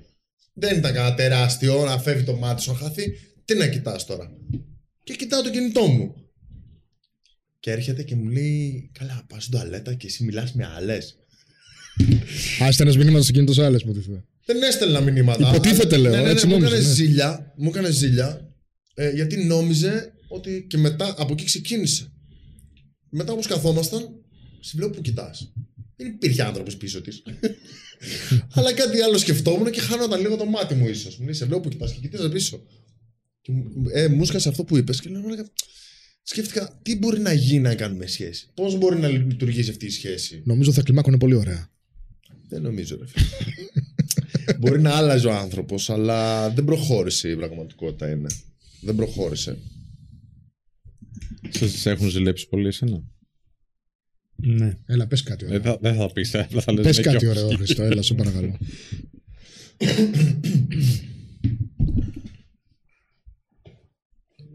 Έχω διάφορα τώρα. Κάτσε Μέχρι, να- μέχρι να πεις, πάντως Λοιπόν. έχω παρατηρήσει ότι οι γυναίκες έχουν λίγο πιο πολύ τάκτα από τους άντρε που ζηλεύουν παιδιά. Ε, ναι, ρε. Κατά εντάξει. κανόνα, βέβαια. Ναι. Είναι λίγο, μπορεί να ζηλεύει, άλλη τη βλέπεις. Καταλαβεί, κοιτάει λίγο το μάτι έτσι, εσένα. Μπορεί να το ή καμιά διασκεδάζει άλλη. κιόλας. Ναι, αλλά είναι λίγο, έχουν περισσότερο τάκτ. Έχουν άλλη αυτοσυγκράτηση από εμάς. Τι κοιτάς, κοιτάω, τι κοιτάς εκεί. Πάμε να φύγουμε τώρα. Σήκω μάστα. Ναι, ναι. Εντάξει, Θα στο είναι- πει πιο μετά, ίσως. Μετά μπορεί να εκραγεί, αλλά θα στο πει λίγο πιο ιδιωτικά, με έναν Έχουν άλλο τέτοιο, τρόπο. Ναι, λίγο πιο περισσότερο τάκτ. Δεν είναι τώρα να κάνει πουτάνα όλα όπως άντρας. Γιατί έχω δει μερικούς. Πολύ, πολύ ζήλια. Έλα, πες. Έδινα δικαίωμα εγώ. Εντάξει, έδινα δικαίωμα. Ε, όχι. Εσύ ρε. Ε, όχι. Εσύ ρε. Ξημερώματα. Αυτό τα σύννεφα. Έλα, πες ένα ωραίο. Έδινα δικαίωμα. Σε έχω για προσεκτικό πάντως. Στις αρχές δεν ήμουν. Εντάξει. Δεν ήμουν καθόλου προσεκτικός. Μετά ήμουνα εντάξει. Δεν, ποτέ. Γιατί ήξερα ότι είναι άσχημο. Είναι πολύ. Στις αρχές, ας πούμε, σε. Στα μαγαζιά που γνώριζα γυναίκες και ανταλλάζαμε τηλέφωνα, ε, στα ίδια μαγαζιά πήγαινα και πρώτα ραντεβού. Και πήγαιναν και γυναίκες που είχα γνωρίσει. Είχα ξαναβγάλει ραντεβού. και γινόταν ένα κούβα. Η ζήλια που είναι; Α, Η μία ζήλια από την άλλη. Προφανώς θα, είχαν, θα έχεις και καμιά σκηνή ωραία. Ή όχι; Ε, ζητάγανε το λόγο και τέτοια. Ναι. Ε, τώρα στο ίδιο μαγαζί που έχεις βγει πρώτο ραντεβού με μια κοπέλα, Ναι, να πας να κάνεις την φλερτ. επόμενη μέρα έχεις σου. βγει ραντεβού με άλλη και η άλλη κοπέλα είναι σε άλλο τραπέζι. Που είχε ραντεβού πριν μια μέρα μαζί της. Είχε πάει καλά το ραντεβού. Ναι. Μμ. Ε, όχι τόσο από ό,τι φαίνεται. Και βγήκε με την άλλη να το Τελικά δεν γιορτάσει. πήγε καλά σε Μετά Χριστό, δεν πήγε ε. κανένα καλά, βέβαια. Ναι, ναι, ναι. ναι. Και να κρύβεσαι τώρα, ξέρεις. Πω πω μαλάκα. Ο Χρήστος λέει μου θυμίζει αυτό που κάναμε στο σχολείο όταν μας ρωτούσαν αν έχουμε γκόμενα. Λέγαμε μία στο χωριό δεν την ξέρεις. Ο Σουντζού. λοιπόν, άκου. Ε, εγώ έχω παρατηρήσει. Εγώ, και προσ- εγώ προσπαθώ να μην δίνω δικαιώματα, ρε φίλε. Εντάξει. Προσπαθώ. Γιατί ειδικά όταν συνοδεύω μια γυναίκα. Καλά, πρώτα απ' όλα μου αρέσει αυτή που συνοδεύω. Έτσι, προφανώς. Δεν με ενδιαφέρει να κοιτάξω κάποια άλλη εκείνη τη στιγμή. Εντάξει. Ε, αλλά λόγω και του επαγγέλματος είναι λίγο πιο αρνητικά προσκύμενες οι γυναίκες που συνοδεύω. Μμ. Δηλαδή θεωρούν ότι είναι, επειδή μας είναι λίγο πιο εύκολο θεωρούν λόγω των ικανοτήτων, έτσι, λόγω της δουλειάς, ε, σου λέει είναι πιο επικίνδυνος αυτός. Μμ. Εντάξει. Δεν υπάρχει περίπτωση, αν έχω ζηλιάρα δίπλα μου, ε, να δώσω κανένα δικαίωμα. Αλλά δεν χρειάζεται γιατί το βρίσκουν. Βρίσκει μόνος τους. Ναι, ρε φίλε. Είναι Για, φοβερό. αυτό είναι το κύριο πρόβλημα. Δηλαδή το να σου μιλήσει, ας πούμε, υπαργούμε όπως έλεγε πριν ο Ανέστης, μπορεί και να σου μιλήσει απλά για την παραγγελία και εν τέλει να γίνει χαμός. Σε είδα πως την κοίταζες, ναι, ναι. ναι, ναι. λοιπόν, είμαι σε ένα σπίτι φιλικό. Λοιπόν, και αναγνωρίζοντας ας πούμε ε, ότι μια κυρία μέσα στο, στην παρέα ότι ξέρεις τι λόγω της ιδιότητάς μου μπορώ να τη βοηθήσω σε ένα ζήτημα μου ζητάει το λόγο και μαζί με άλλον άνθρωπο τρίτο τον οικοδεσπότη πάμε σε ένα δωμάτιο λίγο πιο ιδιωτικά να μιλήσουμε να φύγουμε δηλαδή από την οχλαγωγία και από, το, και από τη μουσική κτλ. Οπότε ήμασταν οι τρεις μας, εγώ, αυτός και αυτή, και αυτή μου έλεγε για έναν τύπο που βγαίνει ότι ξέρω δεν τα πάει καλά και ότι έχει κάποια ζητήματα τέλος πάντων. Τα συζητήσαμε. Πήραν 10 λεπτά. 10 λεπτά. Δεν μου είπε τίποτα εκείνη τη στιγμή η συνοδός μου, τίποτα απολύτως. Εντάξει. Μου πέταγε κάτι βλέμματα φωτιά. Αλλά ξέρεις, εγώ λέω. Ερωτευμένη είναι. Εννοούμε να είναι ερωτικά. Λοιπόν, Ερωτευμένη είναι το κορίτσι. Γουστάρι, ξέρω εγώ. Εντάξει. Και τη έκανα εγώ κάτι τέτοια. Πού να ξέρω τι με περιμένει. Ε, παιδιά. Μπαίνουμε στο αμάξι να γυρίσουμε. Εντάξει. Για 30 λεπτό ήταν η απόσταση. Μέλουζε. Μέλουζε. Με τον τρόπο της βέβαια. Εντάξει. Έγινε και υπερχητική. Φώναζε. Και εγώ φώναζα σε ένα σημείο. Αλλά εντάξει, είχα τρελαθεί. Ότι και που μ' άφησες εμένα μόνη μου και πήγες με την άλλη μέσα που ήξερες ότι σου δείχνει ενδιαφέρον. Που έδειχνε ενδιαφέρον στην ιδιότητά μου. Έτσι. δεν, δεν ένιωσα ποτέ ότι το κορίτσι προσπαθούσε. Για τον άλλον σου έλεγε. Ναι, εγώ μου λέγει άλλον κιόλας, έτσι πραγματικά. Ε, και έβλεπα μετά πως την κοίταζες και το ένα και το άλλο και λέω εντάξει. Ήταν από τα πιο έντονα χαρακτηριστικά ζήλια που έχω βιώσει. Αυτό. Καλά σου έκανα, λένε εδώ Γιώτα. Έτσι είναι. Και η Γιώτα λοιπόν. Ναι, και Το ίδιο θα είναι έκανε. πολύ, πολύ άσχημη φάση. Πολύ άσχημη φάση. για πες εσύ, για πες θε- Θέμη, σε να κάνα... Τι ζηλιά. Ναι, που έχεις κάνει... Εγώ να κάνω; Ή που σου έχουν Εντάξει. κάνει. Δεν έχω ιδιαίτερε. Έχει από ζηλιά. Να πω την αλήθεια, γιατί και εγώ δεν έδινα πολλά δικαιώματα. Το φρόντιζα. Γιατί πιστεύω εντάξει κιόλας όταν είσαι με κάποιον άνθρωπο, αν θες να σε σέβεται, πρέπει πρώτα να προσφέρεις σεβασμό. Ωραίο, σωστό. Οπότε αρχικά κάνω αυτό που θέλω να μου κάνουν. Ωστόσο ήταν μερικές οι οποίες ζήλευαν. Εντάξει, όμως δεν είχα τώρα τρελά πράγματα. Γιατί το καταλάβαινε ίσως από την αρχή. Δηλαδή, αν η άλλη μου έδειχνε σημάδια σε την κοπέλα που είπα λίγο πιο πριν.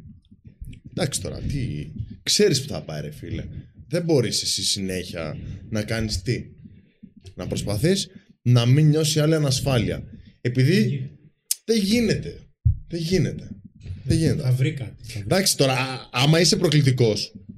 Δηλαδή, άμα βγαίνεις έξω τώρα και μιλάς, ξέρω εγώ, με όλες τις γυναίκες της γης και τις κοιτάς, ξέρεις, είσαι προκλητικός, είναι λογικό. Αλλά σε φυσιολογικές γραμμέ, δηλαδή. εντάξει, το, το, η ζήλια όμως, απ' την άλλη, να πούμε λίγο ότι.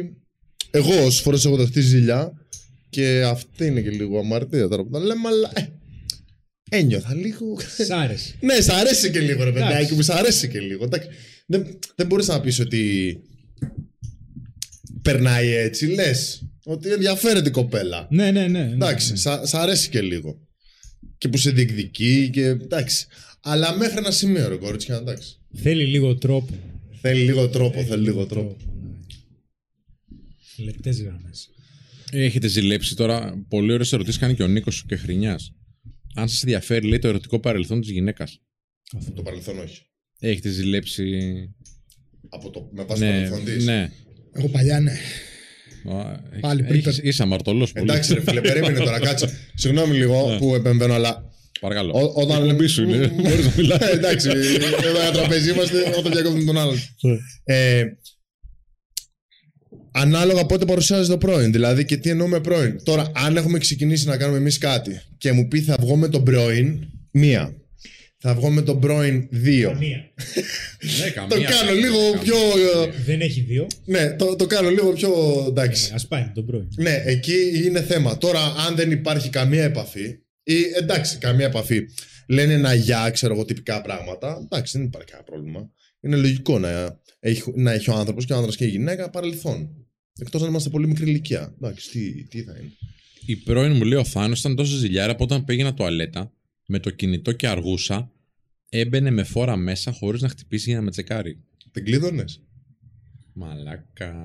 Πόρε φίλε. Ωρε φίλε. Ωραία, φίλε. Μου ήρθαν πολύ άσχημες εικόνες στο μυαλό. Θα έχει φάει πολύ σκάτω η κοπέλα. Ναι, ρε. Ε, ναι, ρε, είναι δυνατόν. Ε, μα. Πρέπει να τους φέρει το κινητό στο κεφάλι. Έλα, το χωρίζεις. Χωρίς, δεν Χωρίζεις χρειάζεται τώρα. τώρα. Ναι, τι- με- μεταφορικά το λέω εννοείται. Ναι, ναι. δεν χτυπάς Χωρίζεις. προφανώς. Χωρίζεις. Εντάξει. Είχε πιασμένα τα χέρια του το. Αν είναι δυνατόν, ρε. Στη τουαλέτα. Πω, πω, πω. Όχι, όχι. Ας το καλύτερα στο αλλάξουμε αυτό το τουαλέτα. πάμε, πάμε. Μάτια Μα του. ναι, εγώ- εγώ σκεφτήκα τώρα. Το μόνο που σκεφτήκα για να γελάσω είναι να είμαι τουαλέτα και να μπει ο αδερφός που με φόραγε γέλιο, ξέρω εγώ. Α, Αλλιώ δεν βγάζει νόημα. πω, πω. Ξέρεις τι κάνεις εκεί; Γιατί να μπει ο αδερφός του, λέτε. Ρε φίλε, δεν ξέρω. Τέλος πάντων. Μου βγάζει περισσότερο νόημα από το να μπει πρώην. Πώς να σου το πω; Η νυν. Δεν χρειάζεται να μπαίνει, παιδιά. όταν- Καλά, κανείς δεν μπαίνει. ναι. Τύπη νούμερο ένα. Μην μπαίνετε στις τουαλέτες των άλλων. Και ο Βασιλιάς πάει μόνος του εκεί. Τέλος. Δεν Άλλη χρειάζεται. δεν θράσο, χρειάζεται. Παναγία μου, πες μου λίγο. Τι Ναι. θράσο να ανοίξει την πόρτα και να μπει στην τουαλέτα; Είσαι μόνος εδώ. Με τι μύγε. Μπορεί, μπορεί να μιλάει με κάποιο στο τηλέφωνο, ας πούμε. Εντάξει. Τέλος Έχουμε και νέο κόσμο από ό,τι βλέπω εδώ στην ομάδα. Γιατί μας ρωτάνε τι ζώδια είμαστε, ε, σχολιάζουν κτλ. Ευχαριστούμε πάρα πολύ που είστε εδώ. Το ζωτιακό μας χάρτη. Ναι. Ξέρουν ότι δεν ασχολούμαστε με ζώδια, ας πούμε. Καλώς ήρθατε. Κάντε και ένα subscribe αν είστε καινούργιοι εδώ, γιατί βγάζουμε συνέχεια βίντεο.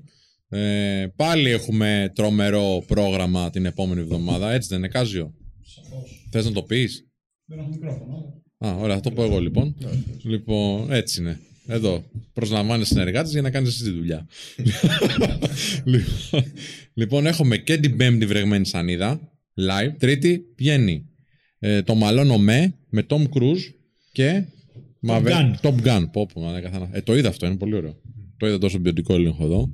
Ε, έχει πολύ καλή, έχει φάση, έχει φάση. Να το δείτε. Αύριο 5 η ώρα βγαίνει λοιπόν βίντεο μαλώνω με Top Gun με τον Χρήστο.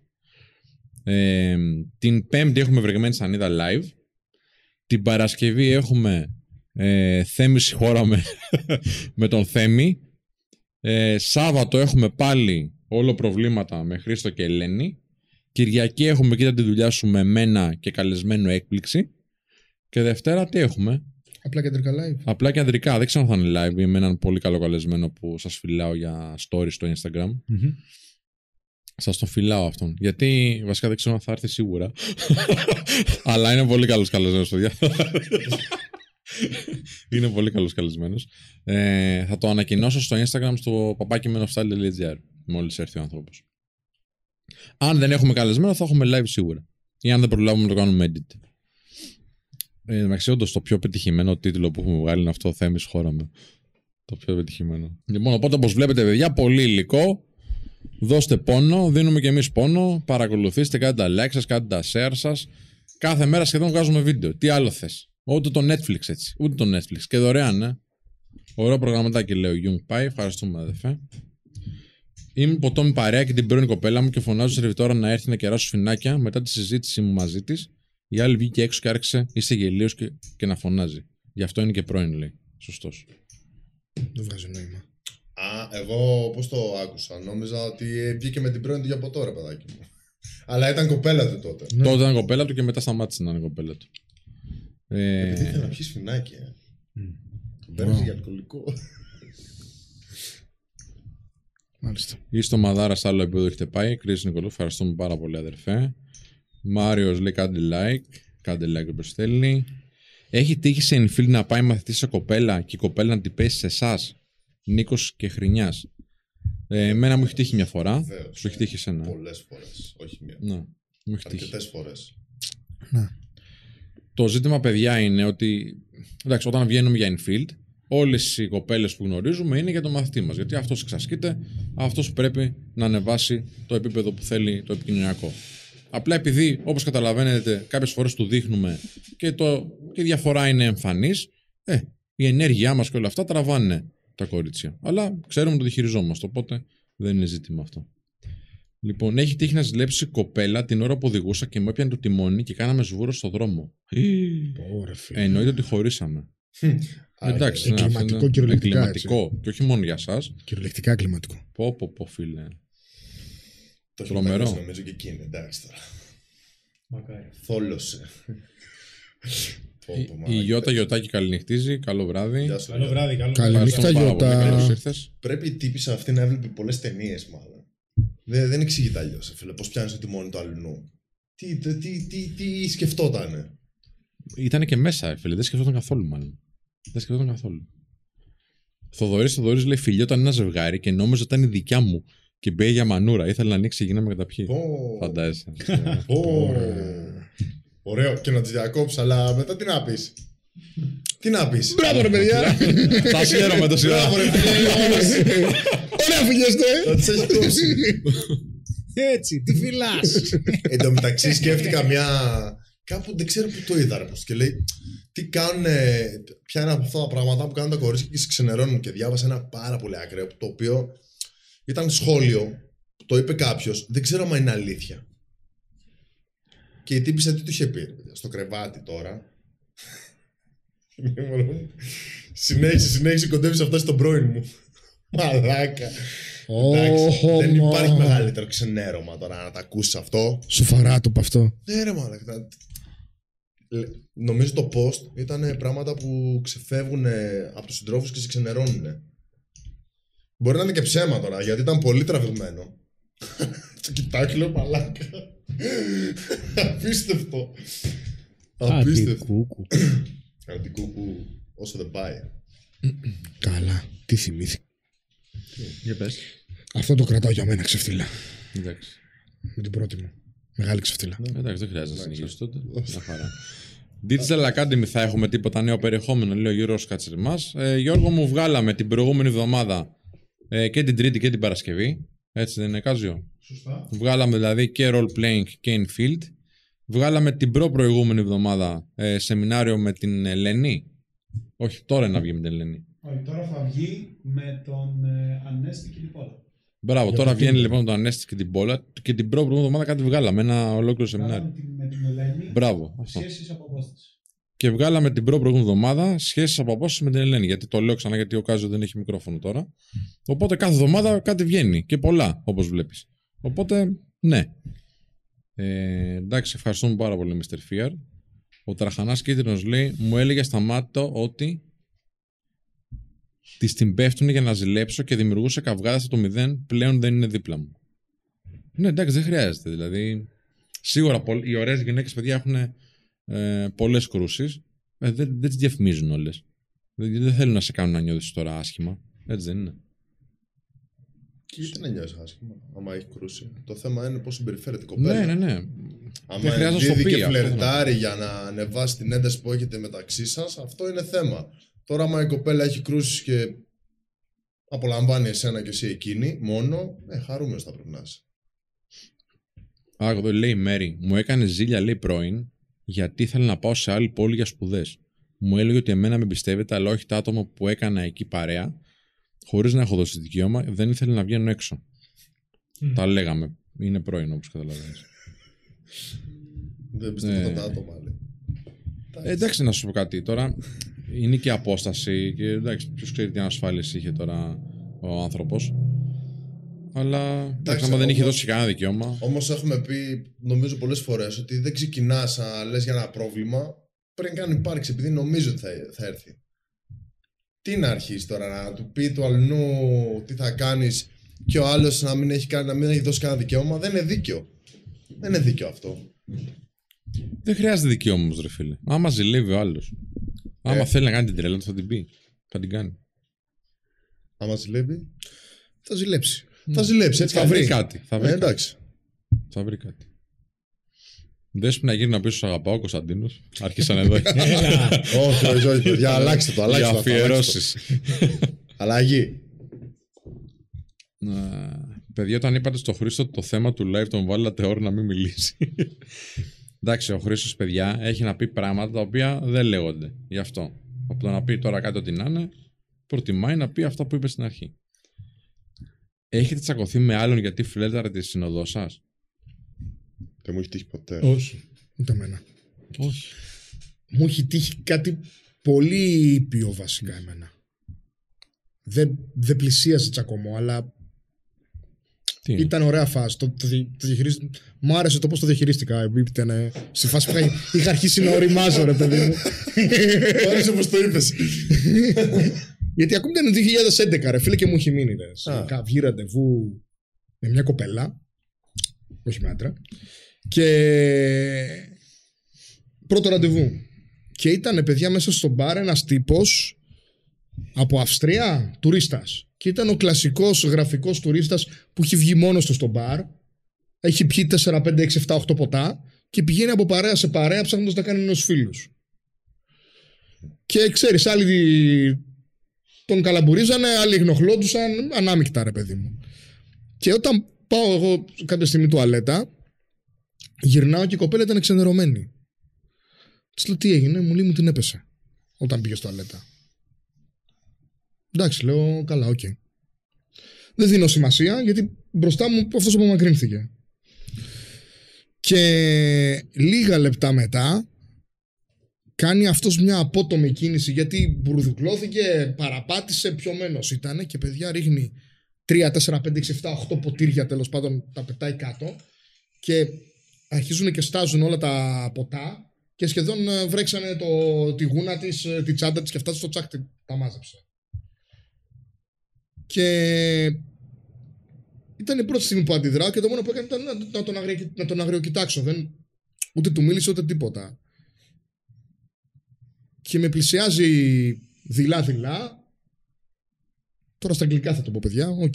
Μου κάνει Don't mind me. I'm uh, a drunk Austrian tourist who is uh, trying to make friends and have fun.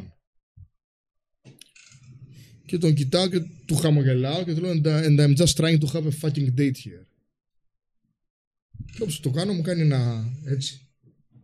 Και απομακρύνθηκε σε ασφαλή απόσταση και δεν ξαναπλησίασε. Ναι, πιστεύω ότι άμα επικοινωνιακά χειριστείς τα περισσότερα περιστατικά, δεν χρειάζεται να, ούτε να μπεις σε χειροδικίες, ούτε να, να παίξει ξύλο, τίποτα. Υπάρχουν και περιπτώσεις όμως που άμα σηκώσει χέρι ο άλλος, εντάξει, πρέπει να κάνεις κάτι εκείνη Τι τη χέρι να στιγμή. σηκώσεις εσένα; Ναι, δεν μου έχει Είσαι τύχει με την ποτέ. κοπέλα και έρχεται ο άλλος να σου μιλήσει. Να μιλήσει Μπορεί στην να κοπέλα είναι ρε σου. παιδί μου μεθυσμένος, ξέρω εγώ. Και να... Εντάξει τώρα, άμα είναι μεθυσμένος δεν είναι. Αυτός ήταν αγαθούλης πάντως. Ναι. Ήταν πολύ. Αλλά υπό φυσιολογικές συνθήκες. Δεν νομίζω. Πρέπει να πηγαίνεις γυρεύοντας για να παίξεις ξύλο. Αλλιώς δεν παίζεις. Έχουμε, κα- έχω κάνει πάρα πολύ τραβηγμένα πράγματα σε προσεγγίσεις. Πάει, έχω γυρεύοντας παίξει πάει ο ποτέ άλλος. ξύλο. Ναι, ναι, ναι, ποτέ. Έχει τύχει να γίνει παρεξήγηση και τσαμπουκάς. Δεν παίξαμε ξύλο γιατί δεν ήθελα να παίξω. Ναι. Το χειρίζεσαι επικοινωνιακά, ρε παιδί μου. Εντάξει. Το χειρίζεσαι. Έλα, ερώτηση και προς το κοινό Ναι, για πες. και προς εμάς. Ναι. Υπάρχει περίπτωση που έχετε φάει κόλλημα ή έχετε ερωτευτεί; Σας έχει βγει ποτέ σε καλό; Να απαντήσω. Ναι, εμείς.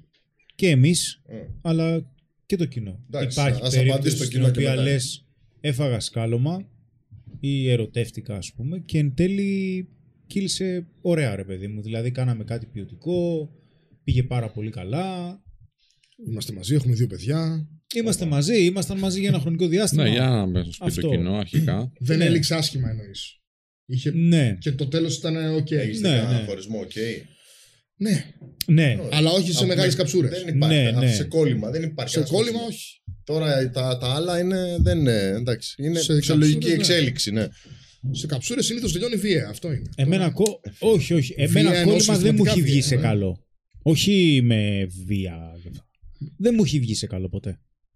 Ωραία. Και εμένα όχι, αλλά δεν μετανιώνω για τίποτα από αυτά που έχω κάνει. Έχω μάθει πολλά πράγματα και πιστεύω ότι δεν μου έχει βγει σε καλό επειδή ήταν πολύ λίγες οι φορές που έφαγα κόλλημα σε όλη μου τη ζωή. Συγκριτικά με τις εμπειρίες που θα χρειάζεται να έχεις για να καταλήξεις σε μερικές. Ναι, οκ.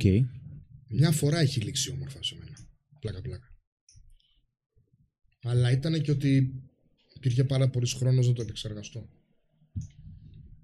Μια φορά έληξε οκ. Α, πρέπει να το πω. Όχι, Όχι, θα εντάξει, πάρεις. δεν χρειάζεται. Το είπες. Μην πιέζεσαι κιόλας. Θα μιλήσουν οι άλλοι. ε, ε, φίλε, εγώ ναι, κόλλημα δεν μου έχει βγει σε καλό. Αλλά δεν έχω κάνει ποτέ σχέση αν δεν έχω ερωτευτεί. Δεν κάνω σχέση άμα δεν ερωτευτώ. Που μου έχουν βγει κάποιες καλές σχέσεις. Γιατί εγώ, θε- εγώ το ξεχωρίζω λίγο το κόλλημα με τον έρωτα. Δεν νομίζω ότι υπάρχει διαφορά. Ποια είναι. Ερωτεύεσαι, ρε παιδί μου, ναι, γιατί δεν χρειάζεται να. Το κόλλημα σε βάζει σε, σε σκέψεις οι οποίες δεν είναι λογικές. Ενώ με τον έρωτα μπορεί να έχεις, ας πούμε, όντως μια διαχείριση καλή συναισθημάτων και να νιώθεις όμως αυτή την έξαψη και αυτή την ένταση. Έτσι. Τουλάχιστον έτσι το ορίζω εγώ. Γιατί πιστεύω ότι είναι στον καθένα λίγο υποκειμενικό, καθώς δεν έχουν οριστεί 100% αυτά. Ε, και να. Υπάρχει, υπάρχει ιδιοποιώς διαφορά. Υπάρχει διαφορά, ναι, σίγουρα. Όχι, Και έρωτα- αυτή τη διαφορά ε, να κάνει με τον έρωτα κάνω τις σχέσεις μπορεί να κολλήσω, το κόλλημα δεν μου βγαίνει σε καλό αλλά κάνει σχέσεις που είναι καλές Το κόλλημα είναι υποτίθεται και κάτι σαν ναρκωτικό. Ότι ο ένας δίνει πολύ περισσότερα από όσα παίρνει. Ο έρωτας συνήθως είναι κάτι υγιές. Υπάρχει αλληλεπίδραση. Α, Ε, ναι, μπράβο, ναι. Το κόλλημα είναι ότι κάτι δεν πάει καλά. Δηλαδή ότι η αξία που προσφέρεις δεν είναι ίδια με αυτή που παίρνεις. Και σκαλώνεις. Μμ. Ναι. Μμ. Αυτή είναι η διαφορά. Γι' αυτό και δεν θα σου βγει σε καλό. Στον έρωτα υπάρχει περίπτωση να είναι αμοιβαίο. Μα αυτό δεν είναι και. Ναι, κανονικά αυτό είναι ο έρωτας. Το καλύτερο. να είναι αμοιβαίο. ναι. Έτσι. Το κόλλημα είναι ότι εγώ είμαι ερωτευμένος, ερωτευμένη, ο άλλος δεν είναι. Ναι, άρα είναι κάτι σαν ναρκωτικό εκεί. Δεν είναι έρωτας ακριβώς. Είναι το κόλλημα που λέμε. Κυνηγάς αυτό που πιστεύεις ότι θα ήταν ιδανικό για σένα να πάρεις. Και όσο δεν το παίρνεις, τόσο περισσότερο το κυνηγάς. Είναι σαν τον τζόγο. Πιστεύεις ε, η ανταπόκριση έχει να κάνει με την ανταπόκριση αν είναι κόλλημα ή έρωτας Ναι. ναι, γιατί σε, σε κολλάει το ότι δεν παίρνεις το που θες Μα είναι συγκεκρι- συγκεκριμένο, είναι πιο περιορισμένο το χρονικό διάστημα που μπορεί να έχεις κόλλημα από έρωτα. Με αυτές τις προποθέσει. Καλά, μου πεις αναλόγως, γιατί πρέπει να διεκδικήσει και κάτι άλλο. Αλλά υπό φυσιολογικές συνθήκες, εάν είναι τόσο ε, μη ίση η αξία που ανταλλάσσεται, λογικά δεν πρέπει να υπάρχει κάποιος άνθρωπος που έχει πέσει σε μεγάλο διάστημα ε, για κόλλημα. Υπάρχει. Σε Ναι, περίπτω- ναι, ναι, σε- υπάρχει. σε υπάρχει. Υπάρχει, υποθέσεις- δεν λέω δεν υπάρχει. Υπάρχει. σε υποθέσεις που έχω αναλάβει επαγγελματικά. Εντάξει. υπάρχει. Ε, Το νούμερο, από τα νούμερο ένα χαρακτηριστικά του κολλήματος που έχουν φάει οι πελάτες είναι γιατί τη θέλουν, ενώ εκείνοι δεν τους θέλει. ναι, ναι. Ή δεν δείχνει ξεκάθαρα ότι τους θέλει. Ναι, γιατί ουσιαστικά το κόλλημα, αν το σκεφτούμε και λίγο πιο λογικά, έτσι, α- απ' έξω από ένα κόλλημα, λες: Οκ, αυτός τώρα κάνει τρέλες ή κάνει κινήσεις γιατί οι άλλοι δεν ανταποκρίνεται. Οπότε κάνει ακόμη περισσότερο και ακόμη περισσότερο. Αυτό είναι κόλλημα. Γιατί δε- δεν ξεκολλάει το μυαλό του να κάνει κάτι άλλο ή να ξεφύγει ή να σταματήσει. Εντάξει, ενώ όταν Ναι. είναι ερωτευμένος, ε, πετάει στα σύννεφα, ξέρω εγώ ενδεχομένως. Μμ. Εντάξει, αλλά μπορεί να πετάει στα σύννεφα γιατί βλέπει την ανταπόκριση που θέλει. Ναι, βέβαια υπάρχει περίπτωση να είσαι ερωτευμένος λόγω ενθουσιασμού Μμ. γιατί πιστεύεις ότι το άτομο το οποίο έχεις απέναντί σου είναι το ιδανικό. Μμ. Αυτό υπάρχει περίπτωση σε μικροδυναμικές να βγει κόλλημα. Ναι, ναι, ναι. Γιατί έχεις προσδοκίες οι οποίες δεν ανταποκρίνονται. γιατί εκεί έχεις όμως- προσδοκίες που υπάρχει περίπτωση να μην ανταποκριθούν. Ναι, ναι, ναι. Που εκεί όμως και η κοπέλα δεν θα ανταποκριθεί. Ακριβώς. Ναι, δεν ανταποκρίνεται. Δεν οπότε ανταποκρίνεται στο βαθμό που θα ήθελες. Ναι, άρα και πάλι γίνεται κάτι, ανθι- κάτι μη υγιές. Υπάρχει περίπτωση να εξελιχθεί σε κάτι υγιές. ο, υγιέ, ο υγιής έρωτας εντάξει, είναι όταν υπάρχει και η αντίστοιχη ανταπόκριση. Αυτή είναι η διαφορά. Ότι ερωτεύεσαι αυτό που ο άλλος σου προσφέρει. Όχι αυτό που μπορεί να σου προσφέρει ή πιστεύεις ότι θα σου προσφέρει στο μέλλον. Δεν είναι το ίδιο. Η πρώτη περίπτωση είναι γαμό. Η δεύτερη περίπτωση υπάρχει περίπτωση να εξελιχθεί σε ένα κόλλημα το οποίο είναι ανθυγιεινό. Ναι, ναι. Πώς Που το είναι ξεχωρίζει. Μεγάλη διαφορά. Είναι, είναι, είναι ερωτευμένος άλλος τώρα. Είναι μια κοπέλα, μπορεί να έχει προσδοκίες. Έχει προσδοκίες ή είναι ερωτευμένος με, αυ- με τον τρόπο που του συμπεριφέρεται; Πώς τον κάνει να νιώθει. Ναι, ναι, ναι. Αυτή είναι η διαφορά. Μμ. Εντάξει, το έχει καταλάβει εδώ ο κόσμος. Το συζητάνε. Είναι μεγάλη διαφορά. Γι' αυτό και λέω ότι δεν γίνεται από την αρχή υπερενθουσιασμός. Προσέχουμε την επένδυσή μας στη διαχείριση σχέσεων. Μμ. Προσφέρουμε. Και αρχίζουμε και προσφέρουμε και σταδιακά και αυξάνουμε σταδιακά. Αλλά θα χρειαστεί να δούμε αν υπάρχει και αντίστοιχη ανταπόκριση. Ε, ε, υπάρχει κάποιο σημάδι που λες τώρα έχω απαιτήσεις ή τις μικροδυναμικές που είπες πριν. Έχω απαιτήσεις, μάλλον έχω προσδοκίες από την ε, κοπέλα, τις οποίες θεωρώ ότι μπορεί να τα απεξέλθει, αλλά δεν τα απεξέρχεται. Όμως αυτές οι απαιτήσεις μπορεί να είναι υπερβολικές. Εξαρτάται αν αυτές οι απαιτήσεις υπήρχαν εξ αρχής ή βγήκαν. Εξαρτάται το τις χρονικό ζητούσες διάστημα και που πριν βγήκαν. Ναι, Τη γνωρίσει. βέβαια. Όχι. Α, Στην αρχή της γνωριμίας. ναι, δεν μπορεί να πεις, ας πούμε, στον πρώτο μήνα πω, πω αυτή είναι ε, ξέρω, η γυναίκα τη ζωή μου για γάμο. Όχι. Ναι. Οπότε αυτή είναι η υπερβολική απέτηση. Άρα είναι ένα σημάδι, ας πούμε, ότι ξέρεις τι αυτό δεν θα τα αποκριθεί, άρα θα κολλήσεις. Γιατί είσαι ενθουσιασμένος τώρα ήδη. Ναι, εξαρτάται ας πούμε ότι υπάρχει περίπτωση εσύ να έχεις προσδοκία ότι θέλεις η άλλη από τις πρώτες δύο εβδομάδες να σου δείχνει ότι θέλει να σε βλέπει συνέχεια. Θέλει να σου στέλνει συνέχεια μηνύματα. Υπάρχει περίπτωση αυτό να μην σου βγει το- στην πρώτη περίοδο της γνωριμίας, μπορεί να σου βγει μετά από δύο μήνες. Μμ. Γι' αυτό σε ρώτησα πότε εμφανίζεται η απέτηση ή η προσδοκία που έχεις. Ναι. Παίζει μεγάλο ρόλο. Γιατί υπάρχει περίπτωση αυτό να είναι και πάλι ναι, ναι, υγιές, όχι. έτσι, Εμένα γιατί- μου βγάζει από πολλού νόημα. να θέλεις περισσότερα από το συγκεκριμένο άνθρωπο γιατί βλέπεις ότι το συγκεκριμένο άνθρωπο, το άτομο σου ταιριάζει, ότι περνάτε καλά και θέλεις μεγαλύτερη επένδυση από εκείνον γιατί γουστάρεις και είσαι διατεθειμένος να προσφέρεις και εσύ. Έτσι είναι μια, ένα pace, είναι ένας Ναι, ναι. υγιής ρυθμός της σχέσης, ότι ξέρεις κάτι προσφέρω και εγώ περισσότερα, μου προσφέρεις περισσότερα και η σχέση εξελίσσεται και δημιουργείται το intimacy, το, ναι, ναι, ναι, οικειότητα. η, οικειο- η, η μεγαλύτερη οικειότητα, η συναισθηματική σύνδεση, έτσι, το connection. Συναισθηματικό δέσιμο. Το, ζεύ- Ναι. το δέσιμο των ζευγαριών. Όχι, ναι, βγάζει νόημα, ρε φίλε αυτό τώρα. Βγάζει νόημα, μεγάλο. και νόημα βγάζει, αλλά είναι και ένα τεράστιο φίλτρο για να καταλάβεις ότι δεν γίνεται να βρίσκεσαι σε μία σχέση και να, δι... και να δηλώνεις τον εαυτό σου ότι ταιριάζεται όταν σε πολύ βασικά στοιχεία εσύ θεωρείς λογικά και όλος παράλογα. Μμ. Δεν γίνεται. Κάτι δεν πάει καλά, ας πούμε. Πρέπει δηλαδή στα πολύ βασικά να τα θεωρείτε και οι δύο λογικά. Δεν γίνεται δηλαδή εσύ να θεωρείς παράλογο κάτι που κάνει και εκείνο το άτομο το άλλο, εκείνη ή εκείνος να το θεωρεί λογικό και να είναι σο- σοβαρό. Κάτι δεν πάει καλά στη συμβατότητα, έτσι. Κάτι δεν πάει καλά, ας πούμε, στο τι πραγματικά, ποιες ανάγκες έχει ο, ο άλλος και πώς καλύπτονται.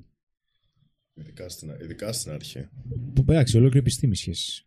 Γιατί παίζει πολύ μεγάλο ρόλο. Δυστυχώς, όχι, δεν είναι δυστυχώς. Δηλαδή, υπάρχει τεράστιος αριθμός μελετών αυτή τη στιγμή που σου λέει ότι τα χαρακτηριστικά τα οποία και δημιουργούν έλξη αλλά και δημιουργούν και σύνδεση στη γυναίκα αλλάζουν ραγδαία κατά τη διάρκεια μεταβολής του κύκλου της. Ναι, φυσικά.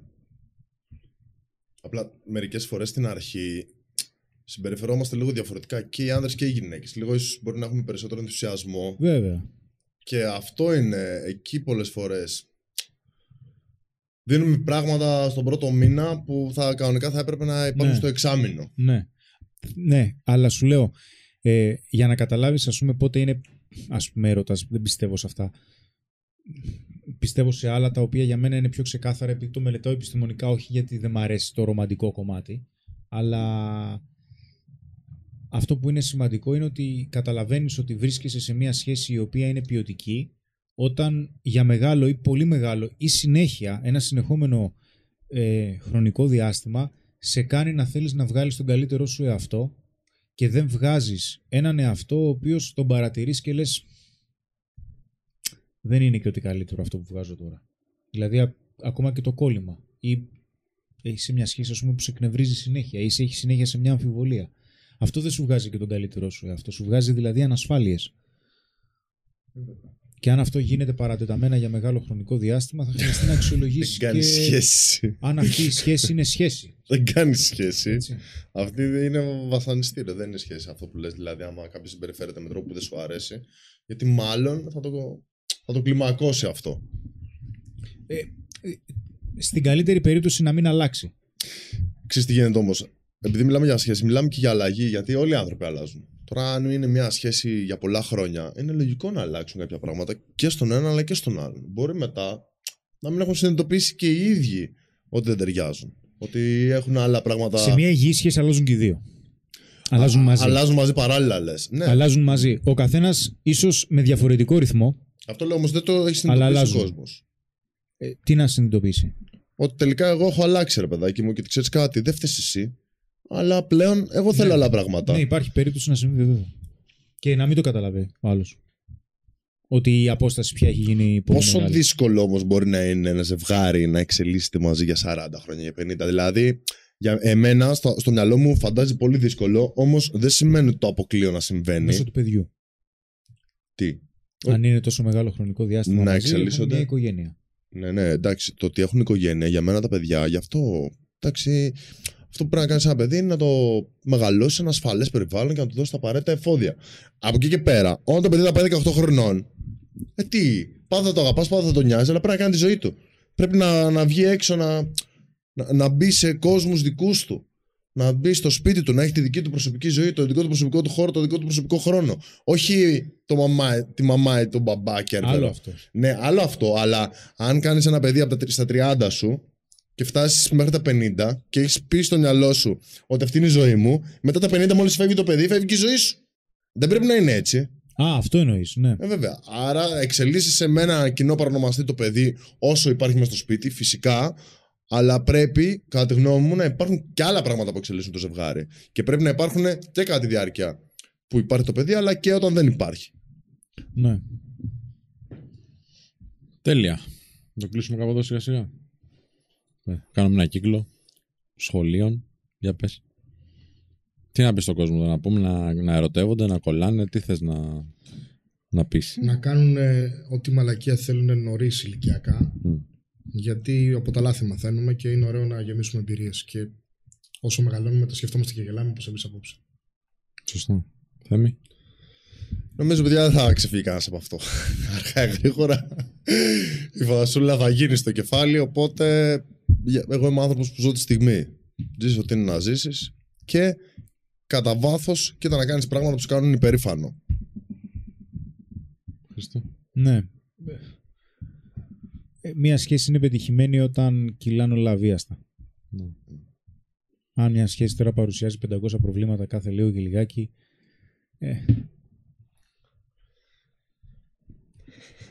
Τελίτσες. Τελίτσες. Εγώ θα πω ότι ό,τι μαλαγιά και να έκανα. Εντάξει. Θα το ξανά έκανα. Ε, όχι, δεν θα το ξανακάνα κάποια. Σίγουρα δεν θα ξανακάνα. Έτσι τώρα όπω θα βλέπω τα πράγματα και τα ξέρω. Αλλά είναι αυτό που λείπω ανέστηση ότι ναι, φέρουν γέλιο τώρα.